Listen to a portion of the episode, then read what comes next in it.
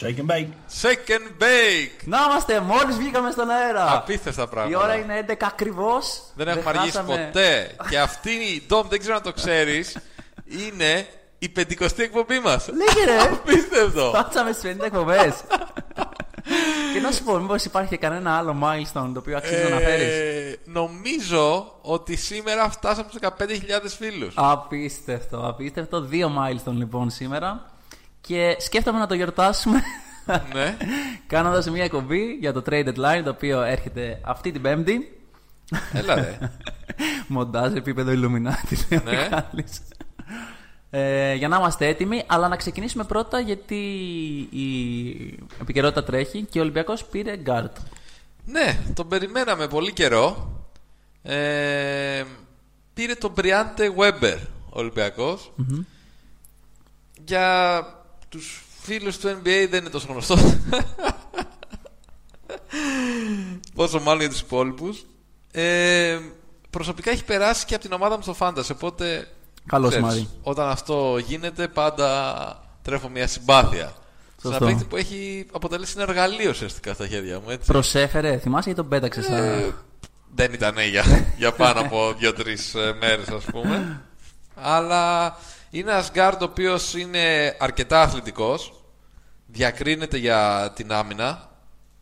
Είναι ένας γκάρντ που πιέζει πολύ, ας πούμε. Έχει όλα τα προσόντα να κλέψει την μπάλα. Είναι, νομίζω, ήταν, ήταν και από τους καλύτερους ε, όταν έπαιζε στο κολεγιακό ε, σε όλο το N C A A, σε αυτόν τον mm-hmm. τομέα. Ε, δεν φημίζεται για τα επιθετικά του προσόντα. Τώρα βέβαια, από ό,τι διάβασα και στο άρθρο του Eurohoops, έγραφε ότι όσο είναι στο G League έχει βελτιώσει τα ποσοστά του στο τρίποντο, έχει βελτιώσει λίγο ε, αυτό το κομμάτι της επίθεσης. Ε, εντάξει, θα δούμε. Πάμε δούμε. Έχει τα tools, είχε τα tools, δεν ξέρω αν τα έχει ακόμα, φαντάζομαι ότι τα έχει ακόμα. Να γίνει ένας guard που μπορούσε, ας πούμε, να είναι αυτός ο slasher, ξέρεις, που κάνει drive, ε, μπορεί να περάσει την μπάλα προς τα έξω. ε, Ενδιαφέρουσα προσθήκη. Δεν ξέρω αν μετά από όλο ε, τον ε, καιρό που περίμενε ο Ολυμπιακός είναι αυτό που ψάχνει τελικά. Αλλά σίγουρα, αν έψαχνε ένα γκάρντ ο οποίος να πιέζει την μπάλα και να μπορεί να δημιουργήσει, ξέρεις, καταστάσεις δύσκολες για την ε, αντίπαλη επίθεση, τότε πράγματι πήρε κάποιον που ταιριάζει. Αν τώρα θέλει να δημιουργήσει καταστάσεις δύσκολες και την αντίπαλη άμυνα, θα το δούμε. Σημαντική ε... πάντως. Δηλαδή ήταν αυτό που λέγαμε ότι έπρεπε να πάρει γκάρντ ο Ολυμπιακός. Ναι, το χρειάζονταν πάρα πολύ. Οπότε μένει να δούμε. Εντάξει, είναι πολύ ρευστά ακόμα όλα τα πράγματα. Δηλαδή πρέπει να δεις πώς θα προσαρμοστεί. Είναι ένας παίκτης που δεν έχει αγωνιστεί στην Ευρώπη. Πάντα έχει το ρίσκο. ε, Έχει ένα προπονητή ε, που, εντάξει, έχει αντίληψη αμερικανικής ρομαντικότητας και της ευρωπαϊκής. Μπορεί να τον βοηθήσει να προσαρμοστεί σε αυτά που χρειάζεται. Mm-hmm.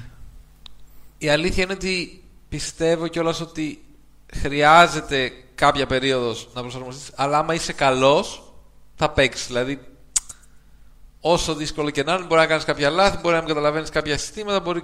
θα ταιριάξεις, αλλά κιόλας αυτά τα βασικά που πρέπει να κάνεις θα τα κάνεις. Οπότε από εκεί και ύστερα θα δούμε πώς θα πάνε. Αλλά είναι μια προσθήκη που πιστεύω θα βοηθήσει αμυντικά σίγουρα, γιατί ο Ολυμπιακός έχει πολύ μεγάλο πρόβλημα σε αυτό. ε, Και επιθετικά θα δούμε πώς μπορεί να προσαρμοστεί στα νέα δεδομένα. Και κάπου εδώ κλείνει, είπαμε, το κομμάτι EuroLeague. Το γράψαμε. Ήταν πολύ λίγο, πολύ μικρό. ε, Πάμε στα πάμε... N B A.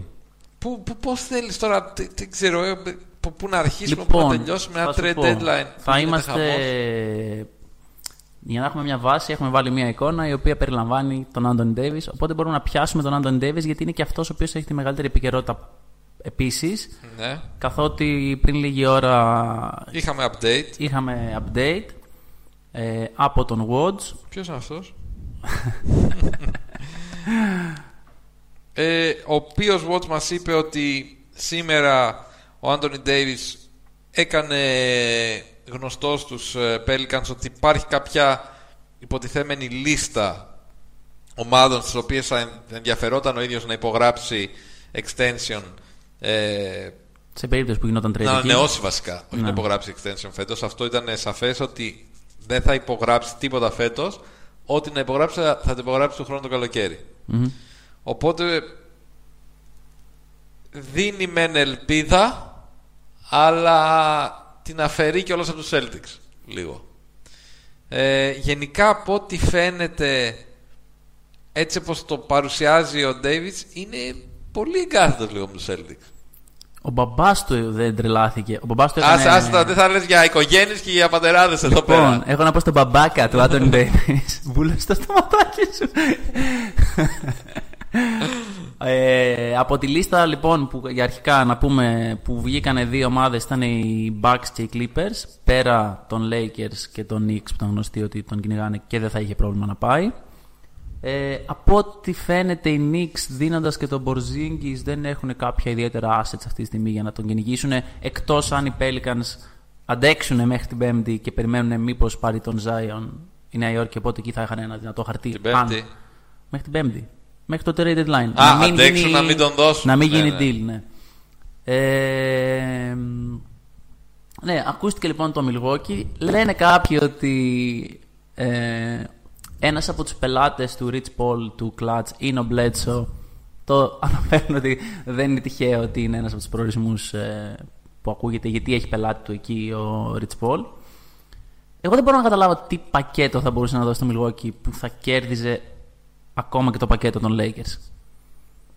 Εντάξει. Δηλαδή έχει το Middleton. Το Middleton, το Bledsoe, picks, ό,τι picks έχουν για τα επόμενα είκοσι χρόνια. Ναι, δεν κερδίζει. Ε... Νομίζω ότι είναι λίγο... Δεν νομίζω ότι γίνεται. Δεν νομίζω ότι γίνεται κι εγώ. Ναι. Ε, οι Knicks προφανώς ό,τι πακέτο είχαν το προσφέραν, δεν έγινε δεκτό. Ναι, ναι. Άρα, ξέρεις... Πήγανε στο Plan B. Ναι. Ε, οπότε πλέον έτσι όπως έχουν γίνει τα πράγματα, αν θέλει να κάνει τώρα το deal, είναι μόνο οι Lakers. Δεν υπάρχει κάτι άλλο αυτή τη στιγμή. Που να μην ακού... που δε... που να, που να το... είναι η ομάδα διαθέσιμη να το προσφέρει και να, πώς το λένε, να...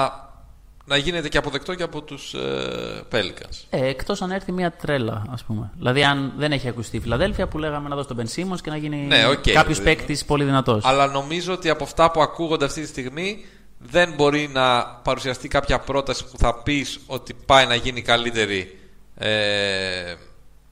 Ξέρεις, από τους, από τους... Οι Clippers, ναι, έχουν οι Clippers πιθανότητες για τον Άντονι Ντέιβις. Αν, αν βγάζαν όλα τα assets που έχουν, ναι, πιθανότατα θα είχαν. Αλλά και οι Clippers δεν θέλουν να διακινδυνεύσουν για το καλοκαίρι που μπορούν να πάνε να χτυπήσουν κάποιον free agent και, και το μάλλον πιστεύουν, θα το κάνουν.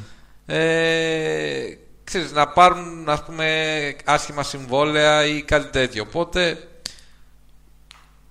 δύσκολο νομίζω να πάει στους Clippers. Δηλαδή αυτή τη στιγμή όλες τις κινήσεις που κάνει είναι για να δυσκολέψει τη Βοστόνη, η οποία κιόλας με τις εξελίξεις του που υπάρχουν γύρω από τον Καϊρή είναι πιο δύσκολο τα πράγματα τώρα σημαντικά. Για, ποιο, για τον Ντέιβις το θέμα ή γενικότερα? Ρε παιδί μου, αυτή τη στιγμή με το όλο θέμα που έχει βγει με τον Καϊρή, που μπορεί να είναι υπαρκτό, μπορεί να είναι ανύπαρκτο, μπορεί να είναι, ξέρεις, υπερβολικό, μπορεί να μην είναι. Mm. Που δηλαδή ο Καϊρή ουσιαστικά είχε κάνει ένα τύπου Com- commitment προφορικό. Ότι θα υπογράψει με τους Celtics το καλοκαίρι. Αυτή τη στιγμή δεν είπε ότι δεν θα υπογράψω, αλλά είπε ότι μπορεί και να μην υπογράψω ουσιαστικά. Θα τα γι... λέω καλά. Ναι, μπορώ να κάνω. Δηλαδή θα περάσουμε και στο κομμάτι αυτό. Ναι, έχω θα να κάνω το, ανάλυση, θα το μπλέξουμε, αλλά... ναι. Σχετίζονται. Στο φίλο τον Αγγελή που ζητάει άποψη για τον Briante Weber την έχουμε πει. Μπορείς να πας λίγο πίσω. Ναι. Όχι πάρα πολύ ακούσεις. Πίσω γιατί. Ναι. Για πες. Λοιπόν, α, ε, απλά σαν παρένθεση να πω πριν πούμε για το, το μπλέξουμε με τον Καϊρή ότι οι Lakers βγήκε το ρεπορτάζ ότι δίνουν ό,τι έχουν πλην του Ingram σε αυτή τη φάση. Μάλλον τον θέλουν τον Ingram. Ναι, αλλά πιστεύω ότι αν είναι να τον κλέψουν τώρα τον Davis θα μπει και ο Ingram. Σίγουρα θα μπει ο Ingram, α, πιστεύω εγώ. Απλά δεν τότε. Ξέρω αν τον θέλουν οι Pelicans. Γιατί? Δεν νομίζω ότι ψήνονται πάρα πολύ. Για Ingram. Ναι. Ε, τότε, ε, στην πρόταση τα έχουν όλα, δηλαδή έχουν ό,τι ναι. πικ πρώτου γύρου. Εγώ πιστεύω ότι οι Lakers λένε κάτι τύπου ότι σας δίνω από αυτούς τους τέσσερις παίκτες τους τρεις, διαλέξτε, ξέρω, κάπως έτσι. Ποιους τρεις θέλετε. Ναι. Αλλά αυτή η πρόταση θεωρητικά την παίρνουν πιο στα σοβαρά, όπως γίνεται τώρα, ναι, από το ρεπορτάζ, γιατί πολλά αυτά είναι και λίγο μάνατζερέων, θα πω. Εντάξει, σίγουρα. Όλη, όλη η φάση εδώ έχει δημιουργηθεί από το. Ναι, από τον... Α, και διοχετεύει και τα. Δηλαδή, μερικές φορές, δηλαδή σε αυτή τη φάση, πράγματα που βγαίνουν και δεν είναι το actual trade, νομίζω ότι. Δηλαδή, για να κερδίσεις ότι θα είμαι εγώ ο ρεπόρτερ που θα βγάλει το trade, θα βγάλεις και κάποια πράγματα όπως θέλω εγώ να τα βγάλω για να βοηθήσω να γίνουν τα πράγματα όπως θέλω. Ναι. Ε, δηλαδή, πιστεύω ότι ξεκάθαρα ο στόχος του Rich Paul είναι να πάει ο Davis στους Lakers και του Davis, νομίζω, ο πρωταρχικός στόχος είναι να πάει στους Lakers και δουλεύουν προς τα εκεί για το αν μπορέσουν να τα καταφέρουν. Το θέμα είναι, ξέρεις ποιο όμως, δηλαδή ουσιαστικά το επιχείρημα όλων των υπόλοιπων ομάδων, το επιχείρημα της Βοστόνης και το επιχείρημα των ποιον αυτών που δεν τους αρέσει τόσο πολύ προσφορά που έχουν οι Lakers, είναι ότι ουσιαστικά και το καλοκαίρι θα έχεις ε, την ίδια προσφορά. Και σωστό. Κάτα με. Ναι. Γιατί δηλαδή, θα πάνε οι Lakers το καλοκαίρι και δεν θα δώσουν αυτούς τους παίκτες για τον Davis. Θα τους δώσουν. Δεν, δεν το ξέρεις ακριβώς. Γιατί πρόσεξε τώρα τι γίνεται. Οι Lakers ουσιαστικά φοβούνται τους Celtics. Οπότε θέλουν να το κλείσουν τώρα. Οι Celtics, αυτό που λέγαμε πριν, έχει να κάνει με το ότι. Δηλαδή, η αβεβαιότητα που υπάρχει αυτή τη στιγμή γύρω από τον Kyrie επηρεάζει τους Celtics την προσφορά που μπορούν να κάνουν. Ναι. Οπότε... Και το αν θα... Ναι, δηλαδή έστω ότι το καλοκαίρι ο Kyrie φεύγει. Day... Ναι. Δεν θα πόσο... δώσω τον Tatum οι Celtics. Ότι πόσο λιγότερο κιόλας θα θέλει ο Davis και να έρθει, ίσως. Ας τον Davis. Ο Davis είναι... δεν μας ενδιαφέρει. Α, ότι δεν θα δώσουν τον Tatum. Δηλαδή, εσύ ως Celtics από τη στιγμή που φεύγει ο Kyrie, ναι, ξέρεις ότι δεν είσαι contender πλέον. Θεωρητικά. Οκ, okay, ναι. Εντάξει, εσύ μπορεί όχι, αλλά... Όχι, γενικό... ενώ ότι... Ιστερείς έχει... πολύ πλέον. Ναι, αλλά έχεις... Δηλαδή, άμα δεν πάρεις τον Davis, έχεις picks πάλι να γίνεις contender με άλλο τρόπο. Okay, να πάρεις παίκτη. Αυτό που θέλω να πω είναι ότι πας να δώσεις τον Tatum έχοντας χάσει τον Kyrie, πας να δώσεις τον Jaylen Brown έχοντας χάσει τον Kyrie, ναι, με το ρίσκο σε ένα χρόνο ο Davis να σου πει ότι ξέρεις, εγώ φεύγω κι εγώ και... φύγω. Ναι, ναι. Δηλαδή εκεί πλέον ξεκινάμε πάλι από την αρχή. Ναι, σωστό. Οπότε... Πρόσεχε να δεις τώρα. Τώρα πάμε στο Kyrie, ναι, το οποίο είναι ένα σημαντικό κεφάλαιο. Ο Kyrie, όπως συζητάγαμε και σε συζητήσεις ε, off-air, ε, είναι ένας πολύ ξεχωριστός χαρακτήρας. Ναι. Δηλαδή, είναι ακριβώς αυτό ότι αν πιστεύει ότι όλοι περιμένουν να πει κάτι, τον εκνευρίζει ότι έχει υποχρέωση να πει αυτό που περιμένουν οι άλλοι να ακούσουν, οπότε δεν θα τους δώσει αυτό που θέλουν να ακούσουν. Okay. Ισχύει ότι στην αρχή της χρονιάς, δηλαδή, είναι κάποια πράγματα τα οποία είναι περιέργειες που κάνουν, που προκαλούν ουσιαστικά κάτι που πράγματι έχει αντίφαση. Δηλαδή, στην αρχή της χρονιάς πράγματι είπε ότι αν με θέλετε θα υπογράψω. Δηλαδή, είναι δήλωση. Οπότε, όταν σε ξαναρωτάνε μετά ότι αν ισχύει, ε, μην περιμένεις να μην κάνει εντύπωση ότι θα πεις ότι όχι. Ε, ναι. Θα κοιτάξω το προσωπικό μου συμφέρον κτλ. Εγώ έτσι, όπως ψυχολογώ τον Kyrie, μόνο αν φέιλαραν τρομερά στα play-off οι Celtics, δεν θα υπέγραφε. Δεν νομίζω ότι έχει καμία πρόθεση να πάει στους Lakers. Δηλαδή, εκεί θα έχω πέσει τελείως έξω στο πώς τον ψυχολογώ, ότι να θέλει να γυρίσει το LeBron ενώ έφυγε και όλη τη χρονιά φέτος λέει πώς μαθαίνει να ηγείται μιας ομάδας και θέλει να γίνει ηγέτης και θέλει να γίνει παράδειγμα για τους νέους κτλ. Και, και να πάει να παίξει πάλι με τον LeBron, μου φαίνεται τρομερό twist. Ο Bill Simmons δεν δίνω καμία ελπίδα. Ότι υπάρχει μια θεωρία συνωμοσίας, ναι, ναι, που λέει ότι ο LeBron με τον Kyrie τα είχαν συμφωνήσει όλα. Του είπαν, βλέπαν ότι Cavs δεν πάνε πουθενά. Του είπε ο LeBron, άκου, θα φύγω εγώ να πάω στους Lakers. Πήγαινε εσύ, ζήτα trade. Θα σε πάρουν τους Celtics. Και μετά θα τους πεις, θα κάνεις commit ότι θα μείνεις. Θα σηκωθείς να φύγεις το καλοκαίρι και τους διαλύσεις. Ναι, πιστεύω. Πιστεύεις υπάρχει αυτό? Όχι. ε... Αλλά θα έχει πολύ πλάκα αν γινόταν. Ναι, νομίζω... λοιπόν, πιστεύεις λοιπόν ότι ο Kyrie δεν, μπορεί... δεν θα φύγει λογικά του Βοστόνη? Νομίζω δεν θα φύγει. Δηλαδή, αν αν, αν είναι φύγει μια... του Βοστόνη και δεν πάει στους Lakers, πάει στη Νέα Υόρκη. Γιατί να το κάνει. Ε, προσπαθώ να μπω στο, στο τέτοιο ότι. Γιατί... Δηλαδή, έχεις μια ομάδα που έχει φουλ όλο το μέλλον δικό της, είσαι ο ηγέτης της, σου έχουν δώσει το ρόλο του ηγέτη, έχεις καλό προπονητή. Δεν ξέρω γιατί να το κάνεις. Δεν το πήρες θεωρητικά το πρωτάθλημα να πεις ότι θέλω καινούριο challenge, να μπω εκεί, ας πούμε ότι. Δεν ξέρω. Δηλαδή, εγώ δίνω τις περισσότερες πιθανότητες να μείνει τέλος πάντων. Μα η λογική αυτό λέει. Απλά από ό,τι φαίνεται υπάρχει και μια ενόχληση στον Καϊρή γύρω από τη φάση Βοστόνης. Γιατί ναι, μεν είναι ο ηγέτης ομάδα. Είναι γύρω ομάδα. Από τη φάση Βοστόνη όμως. Δεν τον πειράζει η Celtics. Το πειράζει η φάση του ε, πρέπει να πεις ότι θα μείνεις. Δηλαδή δεν θέλει να, να, να κάνει commit κάτι επειδή το σωστό είναι να κάνει commit επειδή το είπες στην αρχή. Αλλά δεν έχει, δεν έχει κάποιο πρόβλημα με την ομάδα. Δεν έχει κάποιο πρόβλημα με τους συμπαίκτες του, δεν έχει κάποιο πρόβλημα με τον προπονητή του. Δεν έχει κάποιο πρόβλημα με τη διοίκηση, δεν, δεν έχει κάποιο... Το θέμα ξέρεις ποιο είναι. Αυτή τη στιγμή θεωρείς ότι για το front office των Celtics είναι valued περισσότερο ο Kyrie ή ο Tatum, ας πούμε?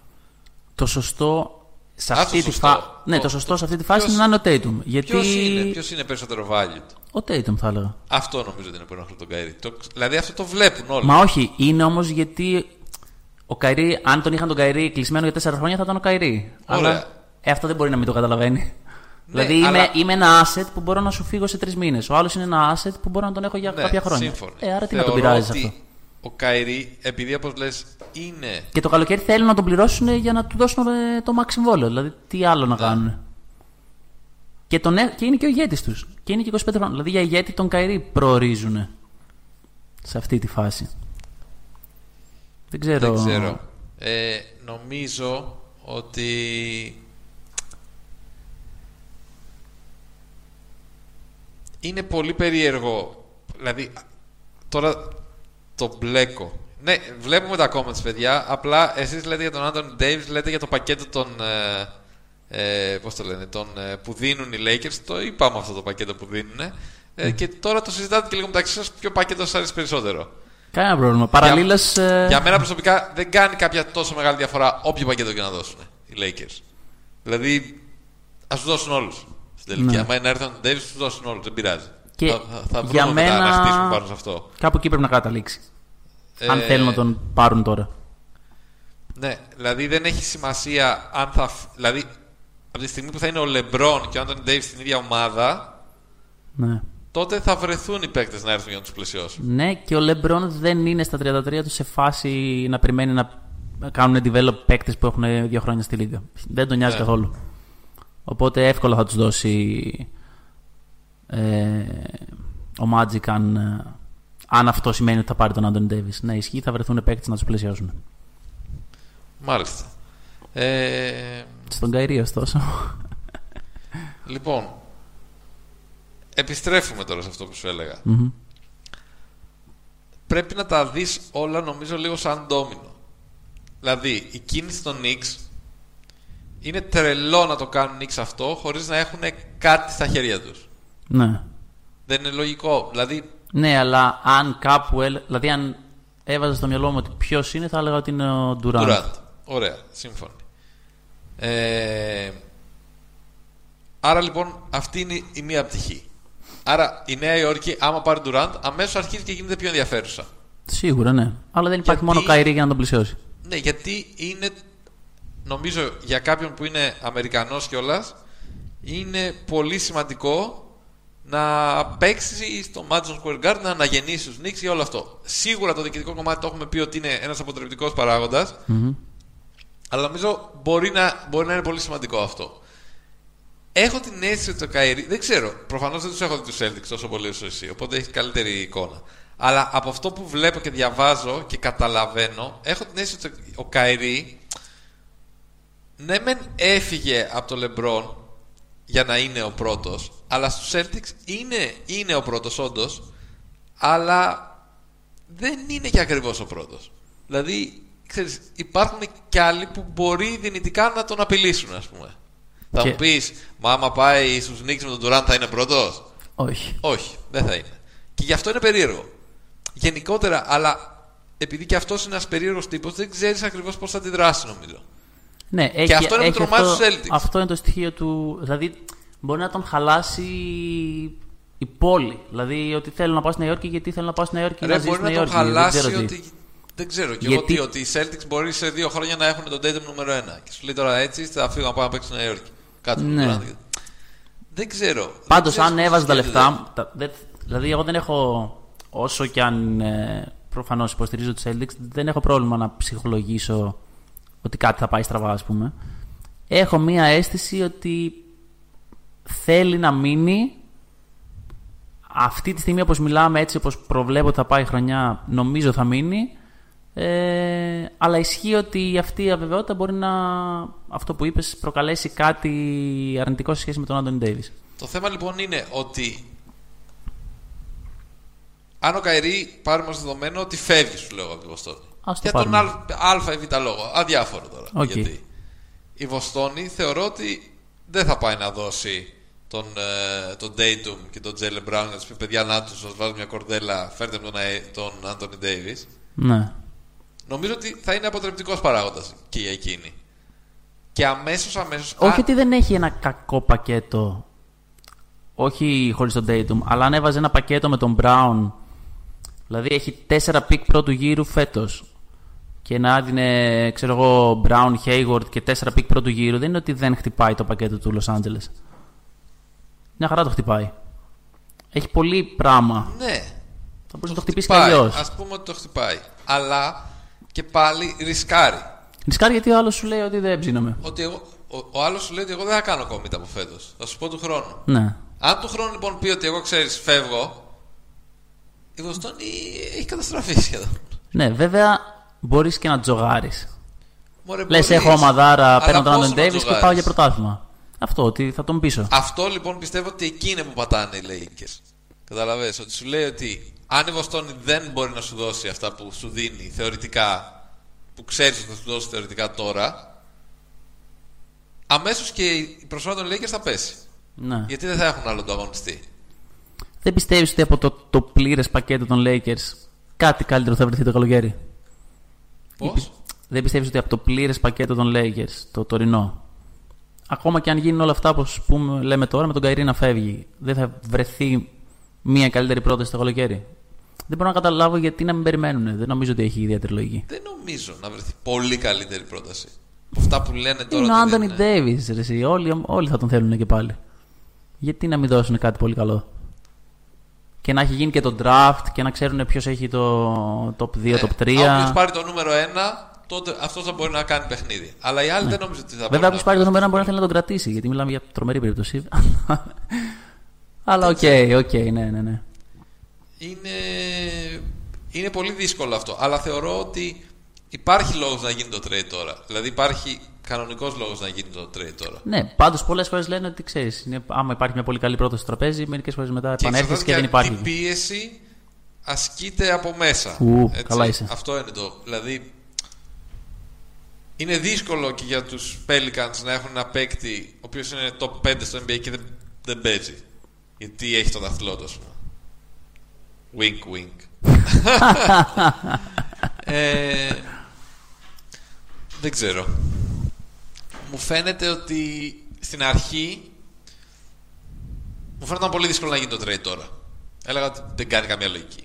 Όσο περνάνε οι μέρες και φτάνουμε προς το deadline, μου φαίνεται ότι κάθε μέρα ανεβαίνουν οι πιθανότητες. Δεν ξέρω αν θα φτάσει στο σημείο που να πει η Νέα Ορλεάνη ότι, ξέρεις, κάντο. Κάτι. Είναι λίγο και η, είναι η πίεση. Δηλαδή, πολλές φορές όταν αναλύουμε κάτι τέτοιο, το παίρνουμε πολύ ψυχρά λογικά και ξεχνάς τελείως τον ανθρώπινο παράγοντα. Δηλαδή, είναι και η πίεση. Μπορεί να μην αντέξει το front office της Νέας Ορλεάνης την πίεση του να είναι συνεχώς, ας πούμε, στο spotlight. Ναι, ναι. Δηλαδή. Τώρα προφανώς αυτές τις μέρες θα είναι όχι busy, αλλά δεν μπορώ, δεν μπορώ να το φανταστώ, ας πούμε, τι θα γίνεται με τα τηλέφωνα και τα email. Δεν ξέρω αν έχουν την ικανότητα να πούν ότι, ξέρεις, αυτό δεν μας επηρεάζει. Πάμε το, το καλοκαίρι. Το αφήνουμε πίσω μας, περιμένουμε εμείς. Δηλαδή αυτό που κάνανε οι Spurs. Οι Spurs είναι ένα franchise το οποίο ξέρεις ότι έχει τη δυνατότητα, έχει την, την πειθαρχία και την ψυχραιμία να πει ότι, ξέρεις, εγώ θέλω αυτό. Ναι. Θα το βρω, αλλιώς δεν θα το δώσω. Και το έκανε, ναι, στο δηλαδή trade του Kawhi. Κάνει το trade στους δικούς της όρους. Ναι. Στους δικούς του όρους, πώς το λένε, το, ξέρεις, ο, ο εκάστοτε general manager. Ισχύει, ναι, ότι για τους Pelicans είναι πολύ πιο πιεστικό. Γιατί παίζουν, δηλαδή για αυτούς παίζεται ακόμα και το franchise, το αν θα χαθεί από την πόλη, ε, γιατί ακουγόταν αρκετά.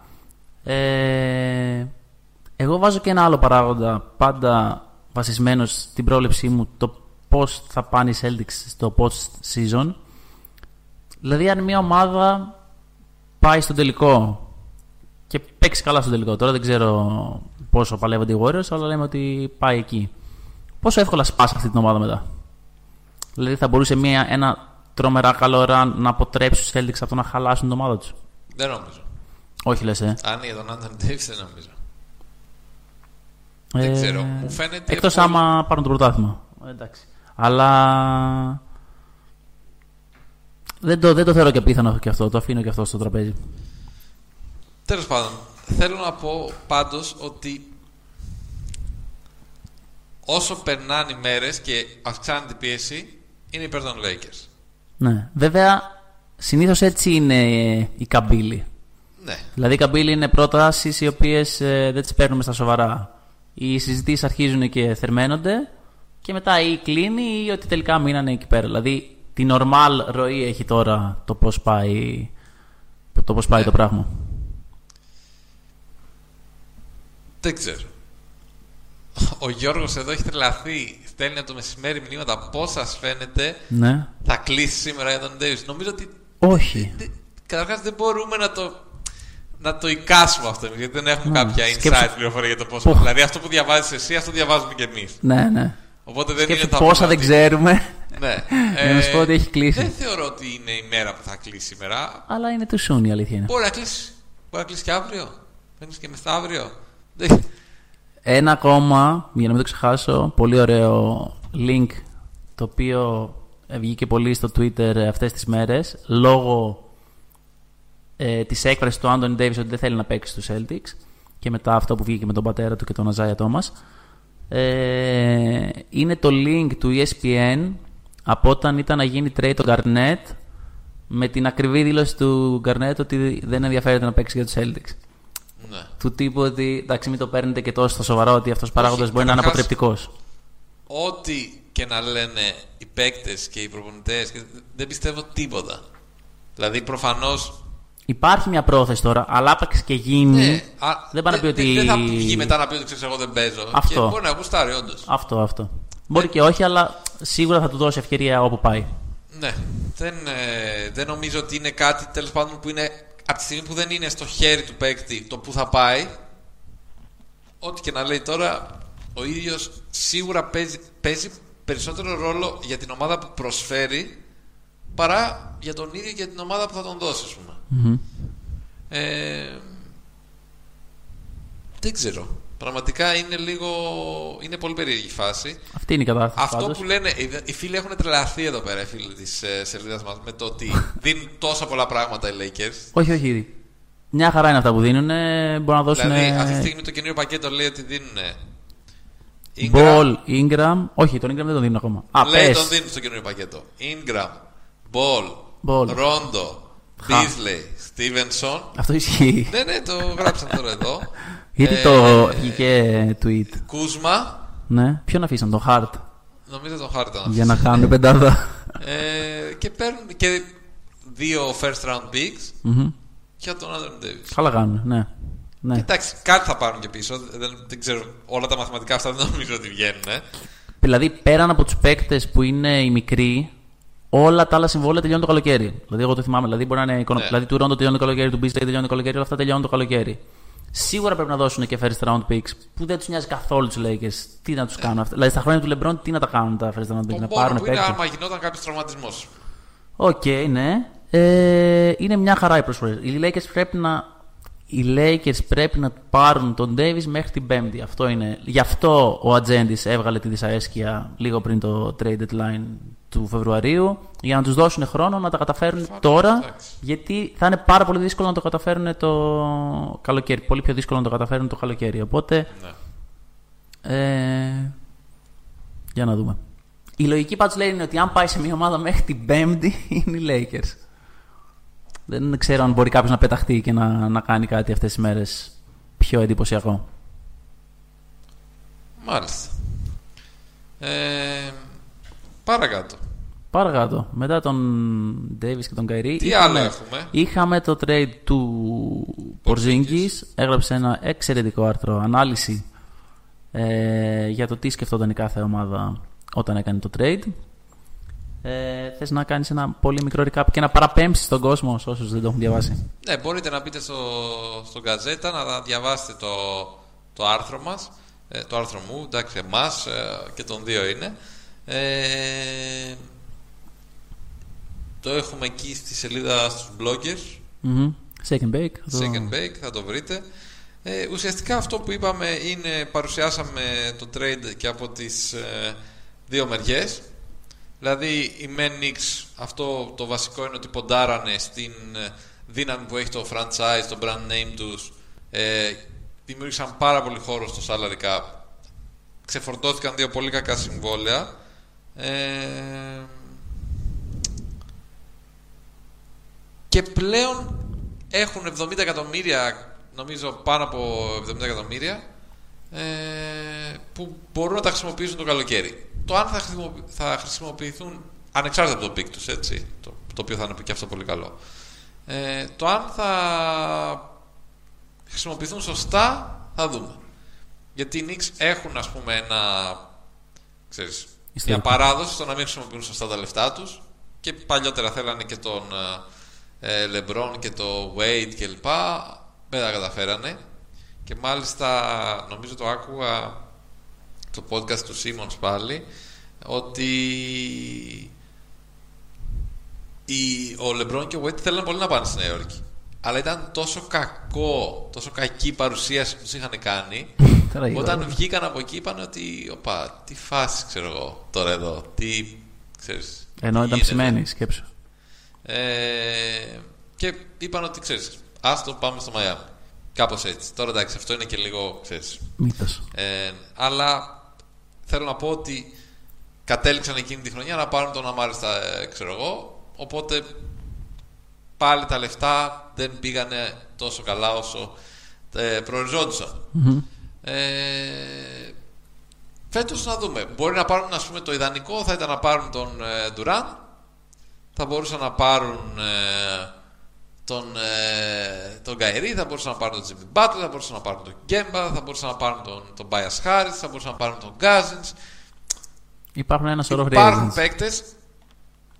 Αν καταλήξουν με ένα συνδυασμό Γκέμπα και τον Bias Harris, ας πούμε, δεν είναι το ιδανικό. Δεν κάναμε και κάτι, ναι. Αλλά θα δούμε. Έχουν πάντως αρκετό, ξέρεις, ακόμα πολύ... brand name. Ναι, είναι πολύ σημαντικό να παίζεις στη Νέα Υόρκη. Ισχύει. Και είναι πολύ σημαντικό να παίζεις στο Garden, ειδικά αν είσαι Αμερικανός.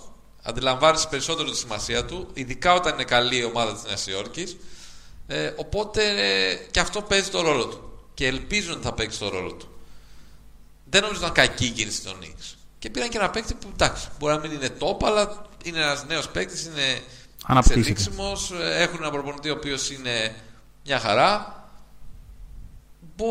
έχουν δημιουργήσει τις προϋποθέσεις για να κάνουν κάτι καλό. Το αν θα το κάνουν είναι στο χέρι τους, λέω. Και πάνε και για ένα πολύ καλό πικ.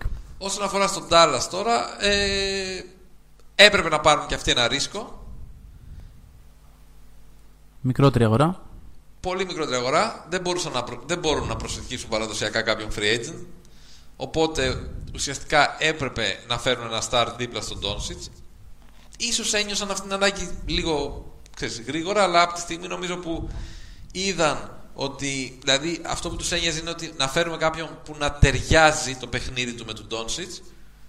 Ο Porzingis είναι ένας τέτοιος τύπος, ε, οπότε,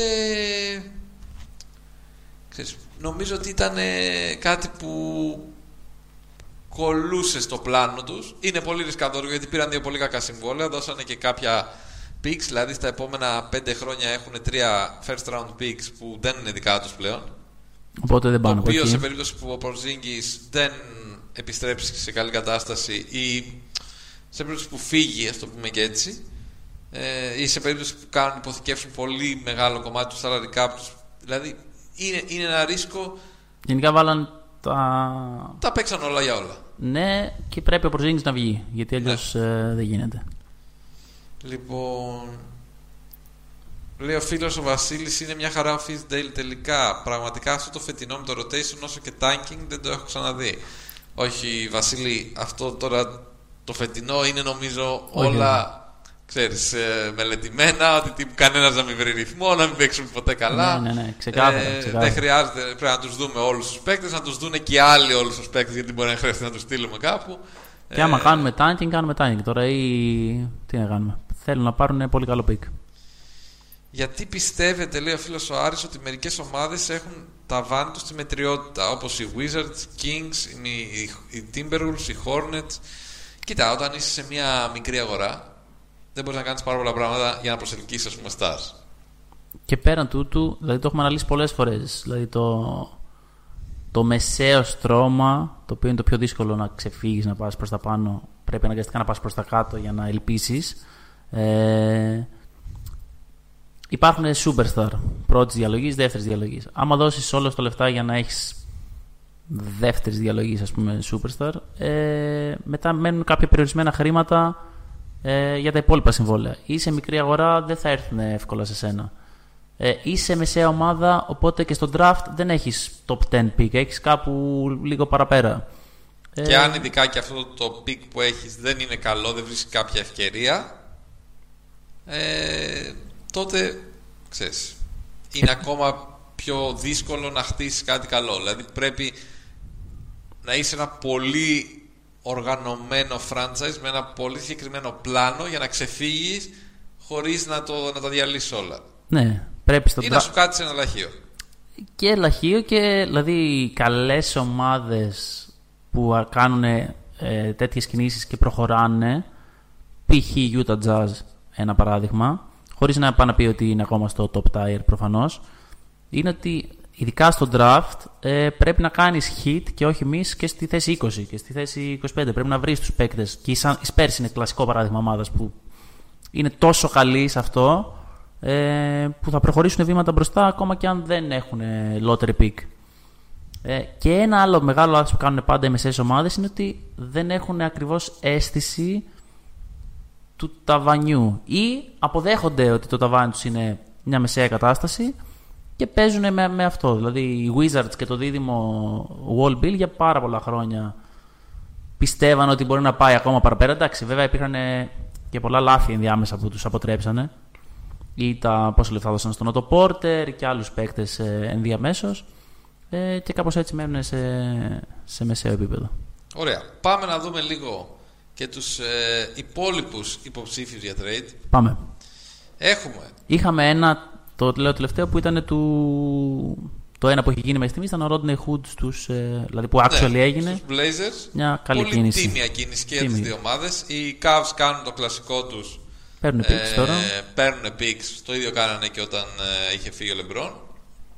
Και ελπίζουν ότι κάπως έτσι θα ξαναγίνουν relevant κάποια στιγμή. Ε, ο Rodney Hood είναι μια ποιοτική λύση για τους Blazers. Δεν έχουν πολύ βάθος. Δεν ξέρω. Εντάξει, ε, ένα... Δεν είναι κάποια κίνηση να πεις πω Παναγία μου. Θα γίνουν και αυτές όμως. Δηλαδή δεν γίνεται όλα να είναι blockbuster, οπότε μια χαρά. ε, Λοιπόν, για Bulls λέει ο Μάνος τι βλέπει. Ο Νταν είναι στην έξοδο. Μάνο, εξηγήσου, θα έρθει ο Ρούμπιο καλοκαίρι? ε, Κάτσε Κώστα, θα τα πούμε σε λίγο για τους Bulls. Ε, ε, εγώ θέλω να πάω πρώτα στο Memphis, που είναι μια ομάδα που έχει βγάλει τους δύο superstar τους ε, στο σφυρί, ας το πούμε έτσι. Και πολύ σημαντικό που θα πάνε. Δηλαδή μπορεί να δώσουν πολύ boost ένας, ναι, δύο. Ειδικά ο Conley, Ειδικά ο Conley ναι. Μπορεί πραγματικά να αλλάξει την εικόνα μιας ομάδας. ε, οι... οι Grizzlies το κάνανε πέρσι, θέλουν να το κάνουν και φέτος, να πάρουν άλλο ένα καλό pick. Όμως είναι από αυτές τις ομάδες που, δηλαδή, και να μην το κάνουν, δεν είναι ότι, ξέρεις, θα καταστραφούν. Δεν είναι από τις ομάδες που και να μην τον δώσουν τον Conley και τον Gasol, πάλι θα πάρουν ένα καλό πικ. Οπότε δεν θα τους ξεπουλήσουν σίγουρα. Δηλαδή υπάρχουν δύο τρόποι να εκμεταλλευτείς λίγο την όλη αυτή την κατάσταση. Ο ένας είναι να πεις ότι, ξέρεις, μα η άλλη ομάδα μου δίνει κάτι καλύτερο, δώσε μου και εσύ κάτι καλύτερο, αλλιώς τον στείλω εκεί. Που αυτή τη στιγμή δεν το έχουν αυτό το πλεονέκτημα. Δηλαδή δεν είναι πάρα πολλές οι ομάδες που θα κυνηγήσουν τον Gasol, δεν είναι πάρα πολλές οι ομάδες είναι περισσότερες που θα κυνηγήσουν στον Golden State, αλλά με τους όρους που θέλουν οι, οι Grizzlies. Οπότε δεν έχουν αυτό το διαπραγματευτικό άντε το είπα, χαρτί να πούν ότι δώσε μου κάτι καλύτερο γιατί θα τον στείλω σε άλλη ομάδα. Αλλά έχουν το άλλο που σου λέει ότι δεν θα τον δώσω κάτι καλύτερο. Θα τον κρατήσω εγώ και δεν με νοιάζει. Οπότε μπορούν να πιέσουν ως ένα βαθμό. Δεν είναι μεγάλη αγορά, το ξέρουν, το ξέρει και όλο το N B A, οπότε... Κάποια στιγμή πέφτει και η αγορά. Δηλαδή όσο πλησιάζει το τέλος των συμβολέων, ε... οι προτάσεις γίνονται και χειρότερες, οπότε νομίζω τώρα θα φύγουνε. Σήμερα έχει βγει μια φήμη, γενικότερα τις τελευταίες μέρες, ότι θα θέλανε οι Jazz να χτυπήσουν τον Conley. Καλή φάση. Το Ά, οποίο θα ήταν μια εξαιρετική κίνηση. Κολλάει full στην ομάδα αυτή. Ε, είναι καλύτερος παίκτης από τον Ρούμπιο, σίγουρα. Πιο έμπειρος, πολύ καλός αμυντικός, οργανωτής, δεν παίρνει ξεριζωμένες προσπάθειες, είναι συνεπής από το τρίποντο. Τι θα χρειαστεί να δώσουν όμως και αυτοί? Νομίζω θα χρειαστεί να δώσουν τον Ρούμπιο. Ωραία. Τον Έξα, ο οποίος και αυτός είναι ένα καλό πρόσφυγμα. Θα έχει ενδιαφέρον του Jazz. Ισχύει. Θα πρέπει να δώσουν ένα first round pick σίγουρα. Και από εκεί ύστερα δεν ξέρω, Τάξε. κάποιον τύπου κάποιον ακόμα παίκτη τύπου Grayson Allen, κάτι τέτοιο. Ναι, κάτι, ναι. Ξέρεις, κάτι να... τέτοιο. Εντάξει, κάτι τέτοιο θα ήταν τίμια πρόταση πάντως. Θα ήταν μια πρόταση που θα ήταν σοβαρή και για τις δύο ομάδες. Mm-hmm. Και νομίζω ότι για τους Jazz θα ήταν μια εξαιρετική κίνηση ενόψει playoff. Ισχύει, ναι, ναι. Ε, μακάρι να γίνει. Θα, ήταν, θα ήθελα να το δω. Θα ήθελα να δω τον Conley να πάει λίγο κάπου αλλού, να έχει την ευκαιρία να κάνει κάτι λίγο. Όχι ότι δεν έκανε στο Memphis, αλλά. Και κάτι διαφορετικό, ρε παιδί. Κάτι παραπάνω. Ναι, ναι, ισχύει. Όσον αφορά στον Gasol, μια ομάδα που θα μπορούσε να διαβερθεί είναι οι Pistons. Τους αρέσουν τα ψηλά, τα βαριά κορμιά, έτσι τα παιδιά τα δυνατά. Και το ίδιο αρέσει και στους Hornets που. Τώρα και με τον τραυματισμό που είχε και ο Ζέλερ, ε, έτσι δεν έχουν ένα... Ένα άσχημο βέβαια κατάληξη για τον Marc Gasol. Να πάει στους Hornets, ναι. Και στους... Έχει είπε, όμως νομίζω, και στους, ε, ε, όψιν για το καλοκαίρι ο Gasol. Α, οπότε μπορεί να πάει για λίγο. Δεν μοιάζει και πολύ. Ε, ε, τότε δεν δε θα τον θέλουν όμως. Αν δεν κάνει commit, να τον κάνουν. Να πάρεις τον Gasol για... Ναι, αλλά δεν θα δώσουν και κάτι τρομερό, θεωρώ. Για να πάρουν τον Gasol. Οποιαδήποτε ομάδα. Ναι. Αλλά απ' την άλλη δεν το σκοτώσουν, αυτό που λέγαμε, δεν το σκοτώσουν οι Grizzlies. Κόψε. Είναι δύο παίκτες που θα είχε ενδιαφέρον να. Θα ήταν ωραίο να τους κάνανε και σε πακέτο ανταλλαγή. Δηλαδή να λέγανε στους πίσω ότι πάρτε και τον Conley, πάρτε και τον Gasol, δώστε μου τον Drummond, ξέρω εγώ. Το κάνες. Ποιο είναι Drummond για. Conley, Gasol, εντάξει, θα βάζανε και άλλα προφανώς οι πίστες. Ναι, για, για Drummond. Ναι. Ναι, το έκανα. Δεν, ναι, δεν μ' αρέσει ο Drummond. Δεν μ' αρέσει ο Drummond. Αλλά χρειάζονται κάποιες ομάδες αυτό να, κάποιον τύπου star θα τους βοηθούσε, ας πούμε, να έχουν το. Θα μπορούσε να πάει Spurs ο καθόλου. Θα μπορούσε, αλλά τι θα γυρνάγανε οι Spurs πίσω. Νομίζω εκεί είναι το, το πρόβλημα γενικότερα. Ναι. Τι θα μπορούσαν να στείλουν πίσω για να δελεάσουν τους Grizzlies. Και ναι. Να ταιριάξει, να στείλει τον αδερφό του. Πάρτε, πα, πάρτε, θέλετε Gasol. Έχετε ένα Gasol, δώστε μου. Τάκ, τάκ, και δεν το καταλάβει κανένας. Δεν χρειάζεται καν να αλλάξει τις φανέλες. Ναι, ίδιο νούμερο. Γλιτώνετε λεφτά από το τύπο νεμπλούζες, άλλαγε, άλλαζε. Ε, απίστευτο. Ε, νομίζω λοιπόν είναι δύο παίκτες που θα πρέπει να τους έχουμε στο νου μας. Mm-hmm. Περιμένουμε. Μπορεί να υπάρξει κινητικότητα εκεί στο deadline. Ε, Ο Torian Prince είναι επίσης άλλος ένας παίκτης που φαίνεται ότι είναι διαθέσιμος από την Ατλάντα. Γενικότερα. Είναι ο Prince. Ε, έτσι λένε. Το οποίος... Μικρός ο Prince. Ναι, αλλά. Δεν το, το τους αρέσουν.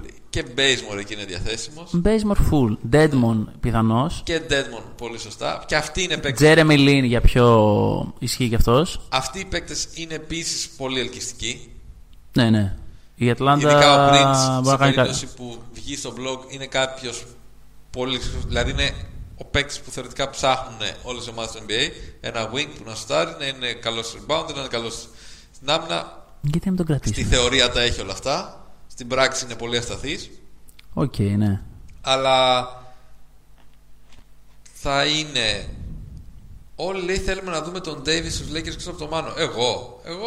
Καλέ... Ας πούμε που θέλει ο Ντέιβις, δεν με νοιάζει. Ούτε εγώ δεν έχω θέμα να ξέρεις. Εγώ ναι. πιο πολύ τρομάζω ποιους θα δώσουμε τους Celtics. Τον Ντόμ τον ενδιαφέρει να μην φύγει ο Smart από τους Celtics. Από εκεί ναι, ναι. Σίγουρα. Δεν υπάρχει θέμα. Σίγουρα, κανένα πρόβλημα. Ε, εγώ να... δεν έχω κανένα θέμα να πάει. Και θα έχει και πλάκα. Μια χαρά, τον χαρώ κιόλας. Ναι, ναι, θα έχει, θα έχει γούστο. Ε, θα προτιμούσα να πάει στους Lakers από το να πάει στους Celtics. Εγώ γενικά δεν θέλω να δημιουργηθεί μια φάση σαν τους Warriors απλά αλλού, ξέρω εγώ αυτό. Θα μου πεις, άμα πάει στους ε, Lakers, Άξι, δεν είναι κάτι δίπολο, αντίστοιχο, αλλά ε, δεν μου φαίνεται δεν είναι τόσο, τόσο το ίδιο. Δηλαδή μεγαλώνει και ο LeBron λίγο. Ναι, και οι πιο θα είναι από κάτω, οι άλλοι έχουν πέντε All-Star αυτή. Για trade ακούγεται λέει ότι θα κάνει κάτι το Milwaukee. Νομίζω ότι το Milwaukee είναι ο στόχος του να φτιάξει την ομάδα, να τη στήσει γύρω από το Γιάννη για τα επόμενα δύο χρόνια. Τουλάχιστον, οπότε θα προσπαθήσει να δει τι είναι διαθέσιμο. Η αλήθεια δεν έχει πολλά assets. Δυστυχώς πάντως από την πλευρά των Milwaukee, δηλαδή αν έβρισκε μια πολύ ωραία κινησούλα τώρα, επειδή μάλλον θα πάρει τη regular, ναι. ξέρεις, ένα extra boost μπορεί να το κάνει πολύ ενδιαφέρον το run στα playoff. Ναι. Ακόμα πιο ενδιαφέρον από ό,τι θα είναι. Κοίτα, πλέον το Milwaukee βλέπεις παίκτες που συνεισφέρουν στην ομάδα και είναι, ας πούμε, έρχονται από την άκρη του πάγκου. Το οποίο αυτό είναι καλό. Δεν ξέρεις από αυτούς τους παίκτες ποιο θα μπορέσεις να εμπιστευτείς στα play-off σε δύσκολες καταστάσεις. Δηλαδή μπορείς να βάλεις τον Snell, μπορείς να βάλεις τον ντι τζέι Wilson, τον οποίο το είχαμε πει στο Twitter και παίζει αρκετά καλά τον τελευταίο καιρό. Mm. Θα είναι ο Bledsoe όσο καλός είναι, ας πούμε, γενικότερα μέχρι τώρα, γιατί παίζει καλά ο Bledsoe φέτος. Ναι. Spoiler alert, όχι, δεν θα είναι. Λες δεν θα είναι. Δεν το πιστεύω τον Bledsoe. Εντάξει, μπορεί όμως να είναι τώρα... καλός απέναντι σε, σε guard.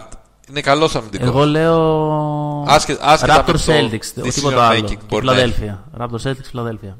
Όχι στον πρώτο γύρο. Τι Raptor Celtics, ε, απέναντι σε αυτές τις ομάδες με νοιάζει τα πλέον. Εντάξει, εννοώ τον πρώτο γύρο. Εντάξει, γιατί περάσει, δεν μπορεί να μαρκάρει τον Λάουρι, δεν μπορεί να μαρκάρει τον Καϊρή. Είναι δυνατός αμυντικός. Δεν είναι κακός. Μπορεί, μωρέ. Εντάξει, όχι, μπορεί. Λίγο το decision making του Bledsoe είναι που με χαλάει. Ότι μερικές φορές. Σε κλατς περιπτώσεις θα, θα πάρει κακές προσπάθειες. Ο φίλος ο Γιώργος λέει ότι ήταν κακό το trade για τον George Hill. Διαφωνώ, γιατί στατιστικά τα, τα, τα, τα νούμερα του Hill δεν είναι κακά. Όχι, ειδικά στην αρχή. Δηλαδή έχω να το κάνω track αυτό κάνα μήνα, αλλά στην αρχή είχε πάρα πολύ καλό plus minus όταν έπαιζε.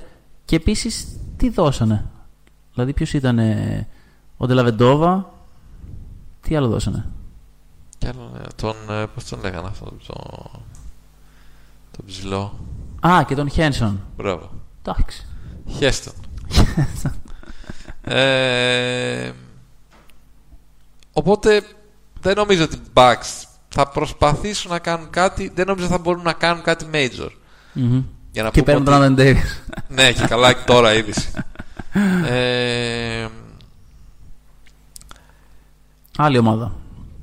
Έλεγα για τον ε, Prince λοιπόν. Prince, ναι.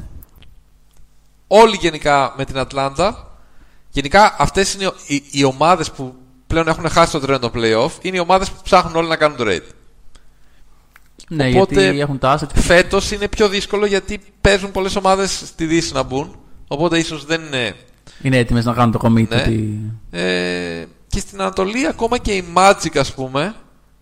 Ναι. Παρότι φαίνεται ότι ο το χάνουν. Είναι ένα να μην... όνομα που ακούγεται, ας πούμε. Ναι, αλλά μπορεί να πούν ότι ξέρεις δεν το κάνω. Θα το πάω μέχρι τέλος, να δω πού μπορώ να φτάσω. Μήπως κάτι γίνει, τραυματιστεί κά... ο Κέμπα και μπορώ να μπω τελικά στα play-off. Δεν να, είναι σίγουρο ότι θα τα δώσουν όλα για όλα. Και φυσικά οι αγαπημένοι μας Bulls, έτσι. Chicago Bulls, για να ακούσουμε. Οι οποίοι δήλωσαν ότι όλοι είναι διαθέσιμοι. Ωραία. Εκτός από τον Μάρκανεν και τον Wendell Carter, τον Wendell Carter τζούνιορ. Εντάξει, καλές επιλογές. Λογικές, δηλαδή βλέπω στους Bulls στο τελευταίο και κάνω κάποια λογικά πράγματα. Τι κάνω, τι έπαθε η ομάδα μου. Κάτι, κάτι, κάτι ετοιμάζω. Αλλά μετά βλέπω, ξέρεις, αυτά. Ναι, το, το μπόλι στον πάγκο και λέω εντάξει, εδώ είμαστε. Σιγά. Ε, είναι νομίζω τόσο απελπιστική η κατάσταση, η κατάσταση της Bulls. Δηλαδή δεν υπάρχει ελπίδα, όχι στο φως του τούνελ.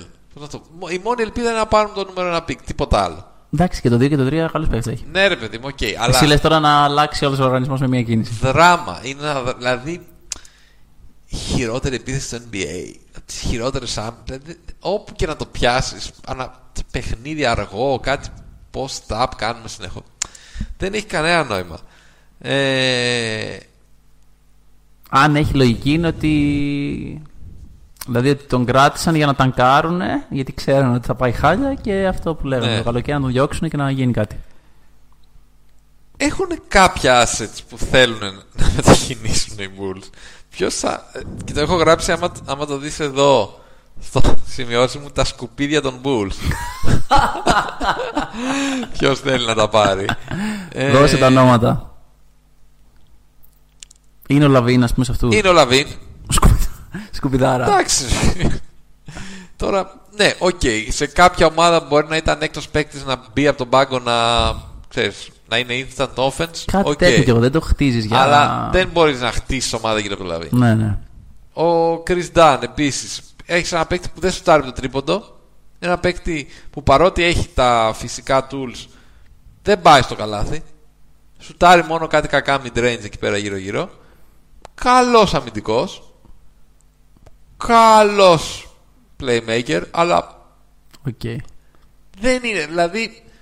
Μπορείς ο... να πάρεις πραγματάκια πάντως και από τους δύο αυτούς. Ναι, αλλά ότι ξεκινάς τους Bulls για να είναι, ας πούμε, ο playmaker του μέλλοντος, ο Dan, δεν είναι. Ναι, γι' αυτό τον δώσεις τώρα. Οπότε πρέπει να τον δώσεις. Ψάχνουν να βρουν ένα trade του Τζαμπάρι Πάρκερ. Δεν ξέρω ποια ομάδα μπορεί να πει ότι. Α, ξέρεις, να του δώσουν μια ευκαιρία. Κάνα second rounder. Όχι, δεν μπορεί να πάρεις και πολλά πολλά από εκεί. Ε... Πολλοί θέλουν τον Ρόμπιν ε, Λόπες. Αυτό είναι ένα καλό. Αυτό είναι για contender. Δηλαδή η νομίζω ότι τον ήθελαν ακουσ... οι Warriors. Είχε ακουστεί για τους Warriors. Τον ο θέλουν οι Warriors πολύ, ε, και αυτό. Και αν είναι, μάλιστα το άκουσα κάπου, ότι αυτό κι αν είναι tampering. Όταν βγαίνεις, ας πούμε, σε μια ομάδα ε, και λέει ότι θέλω αυτόν τον παίκτη, αλλά θα τον πάρω μόνο με buyout. Είναι τελείως, ξέρεις, είναι τύπου τι λες, ο άλλος το, το ακούει. Ε, είναι εκεί, ξέρω, σε ακούει. Τραγικό. Ε, αλλά τώρα γίνεται το tampering αυτή τη στιγμή. Νομίζω ότι όντως ξέρουν ότι κάποιοι παίκτες δεν έχει νόημα να βρίσκονται στους Bulls. Οπότε αν μείνουν πέρα από το trade deadline, μάλλον θα γίνουν bot out τα συμβολέα τους. Οπότε θεωρώ ότι θα ψάξουν να βρουν κάποιο trade. Δεν νομίζω ότι θα βρουν. Για κανέναν από αυτούς. Δεν ξέρω, ρε φίλε, τώρα ποιος. Τόσο σκουπιδάρες όλοι. Δηλαδή μόνο οι δύο αυτοί είναι που. Και αυτοί, τέλος πάντων, εντάξει. Απογοητευμένος ο Μάνος, όπως ακούτε. ε... Δεν πιστεύω θα γίνει χαμός. Μακάρι, ξέρεις, θα έχει την πλάκα του λίγο. Τώρα ούτως ή άλλως είμαστε, είμαστε ε, μαύρα ε, χάλια. Ναι, ναι. Ό,τι να αναγύρει κανένα λίγο. Λίγο ελπίδα, λίγο αυτό. Ναι. Ναι. ε, δεν ξέρω, ας πούμε τώρα. Αυτή είναι νομίζω η major ε, παίκτες που θα ακουστούν στο trade, στο trade deadline. Εκτός αν πλέον πάμε για τρέλες, ας πούμε, και βγει το Portland και αρχίζει και τα πιστολιάζει όλα. Η... Βγουν οι Bucks και κάνουν κάποια τρέλα, ή δούμε, ας πούμε, ότι οι Cavs καταφέρνουν να βρουν ένα trade για τον Kevin Love. Ναι, ο δεν ακούγεται τόσο. Ότι, ότι παίζει, ξέρεις, να έχει επιστρέψει σε καλή φάση. Α, και δεν παίζει.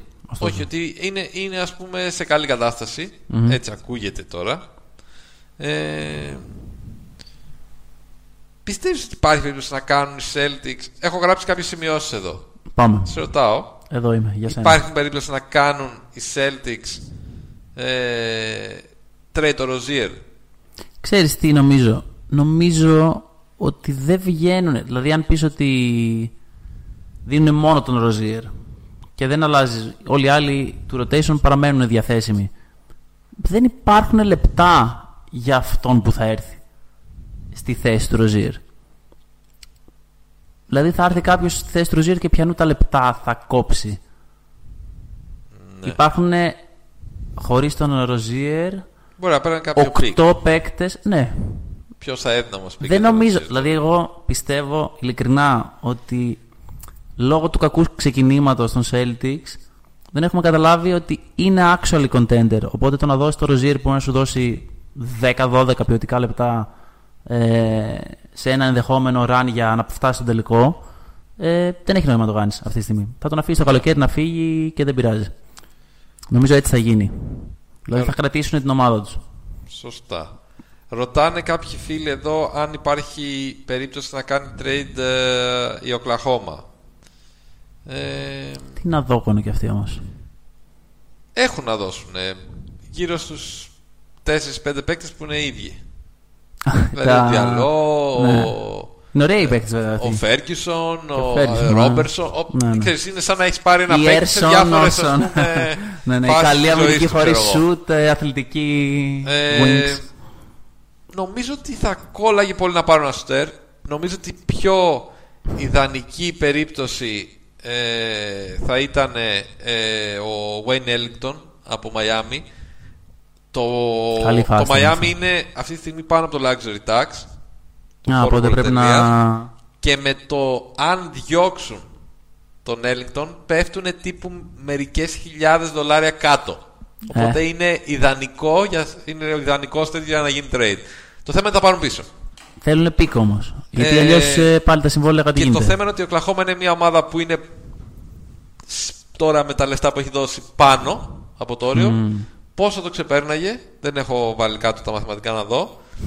Ε, οπότε θα κόλλαγε πολύ ο Wayne Ellington. Θα ήταν σίγουρα ο καλύτερος σουτέρ τους. Θα έπαιζε κανονικά, δεν είναι αρνητικός στην άμυνα. Και ούτως ή άλλως, όταν έχεις μια τόσο καλά ε, στημένη, στην, στην άμυνα ομάδα. Έρχονται παίκτες και παίρνεις το. Το να πάρεις κάποιον παίκτη ο οποίος μπορείς να τον κρύψεις είναι μια χαρά. Ειδικά δεν, όταν αυτός. Δεν έχει... είναι και τόσο Ellington. Δεν είναι τον κρύψεις, ας πούμε, στην άμυνα.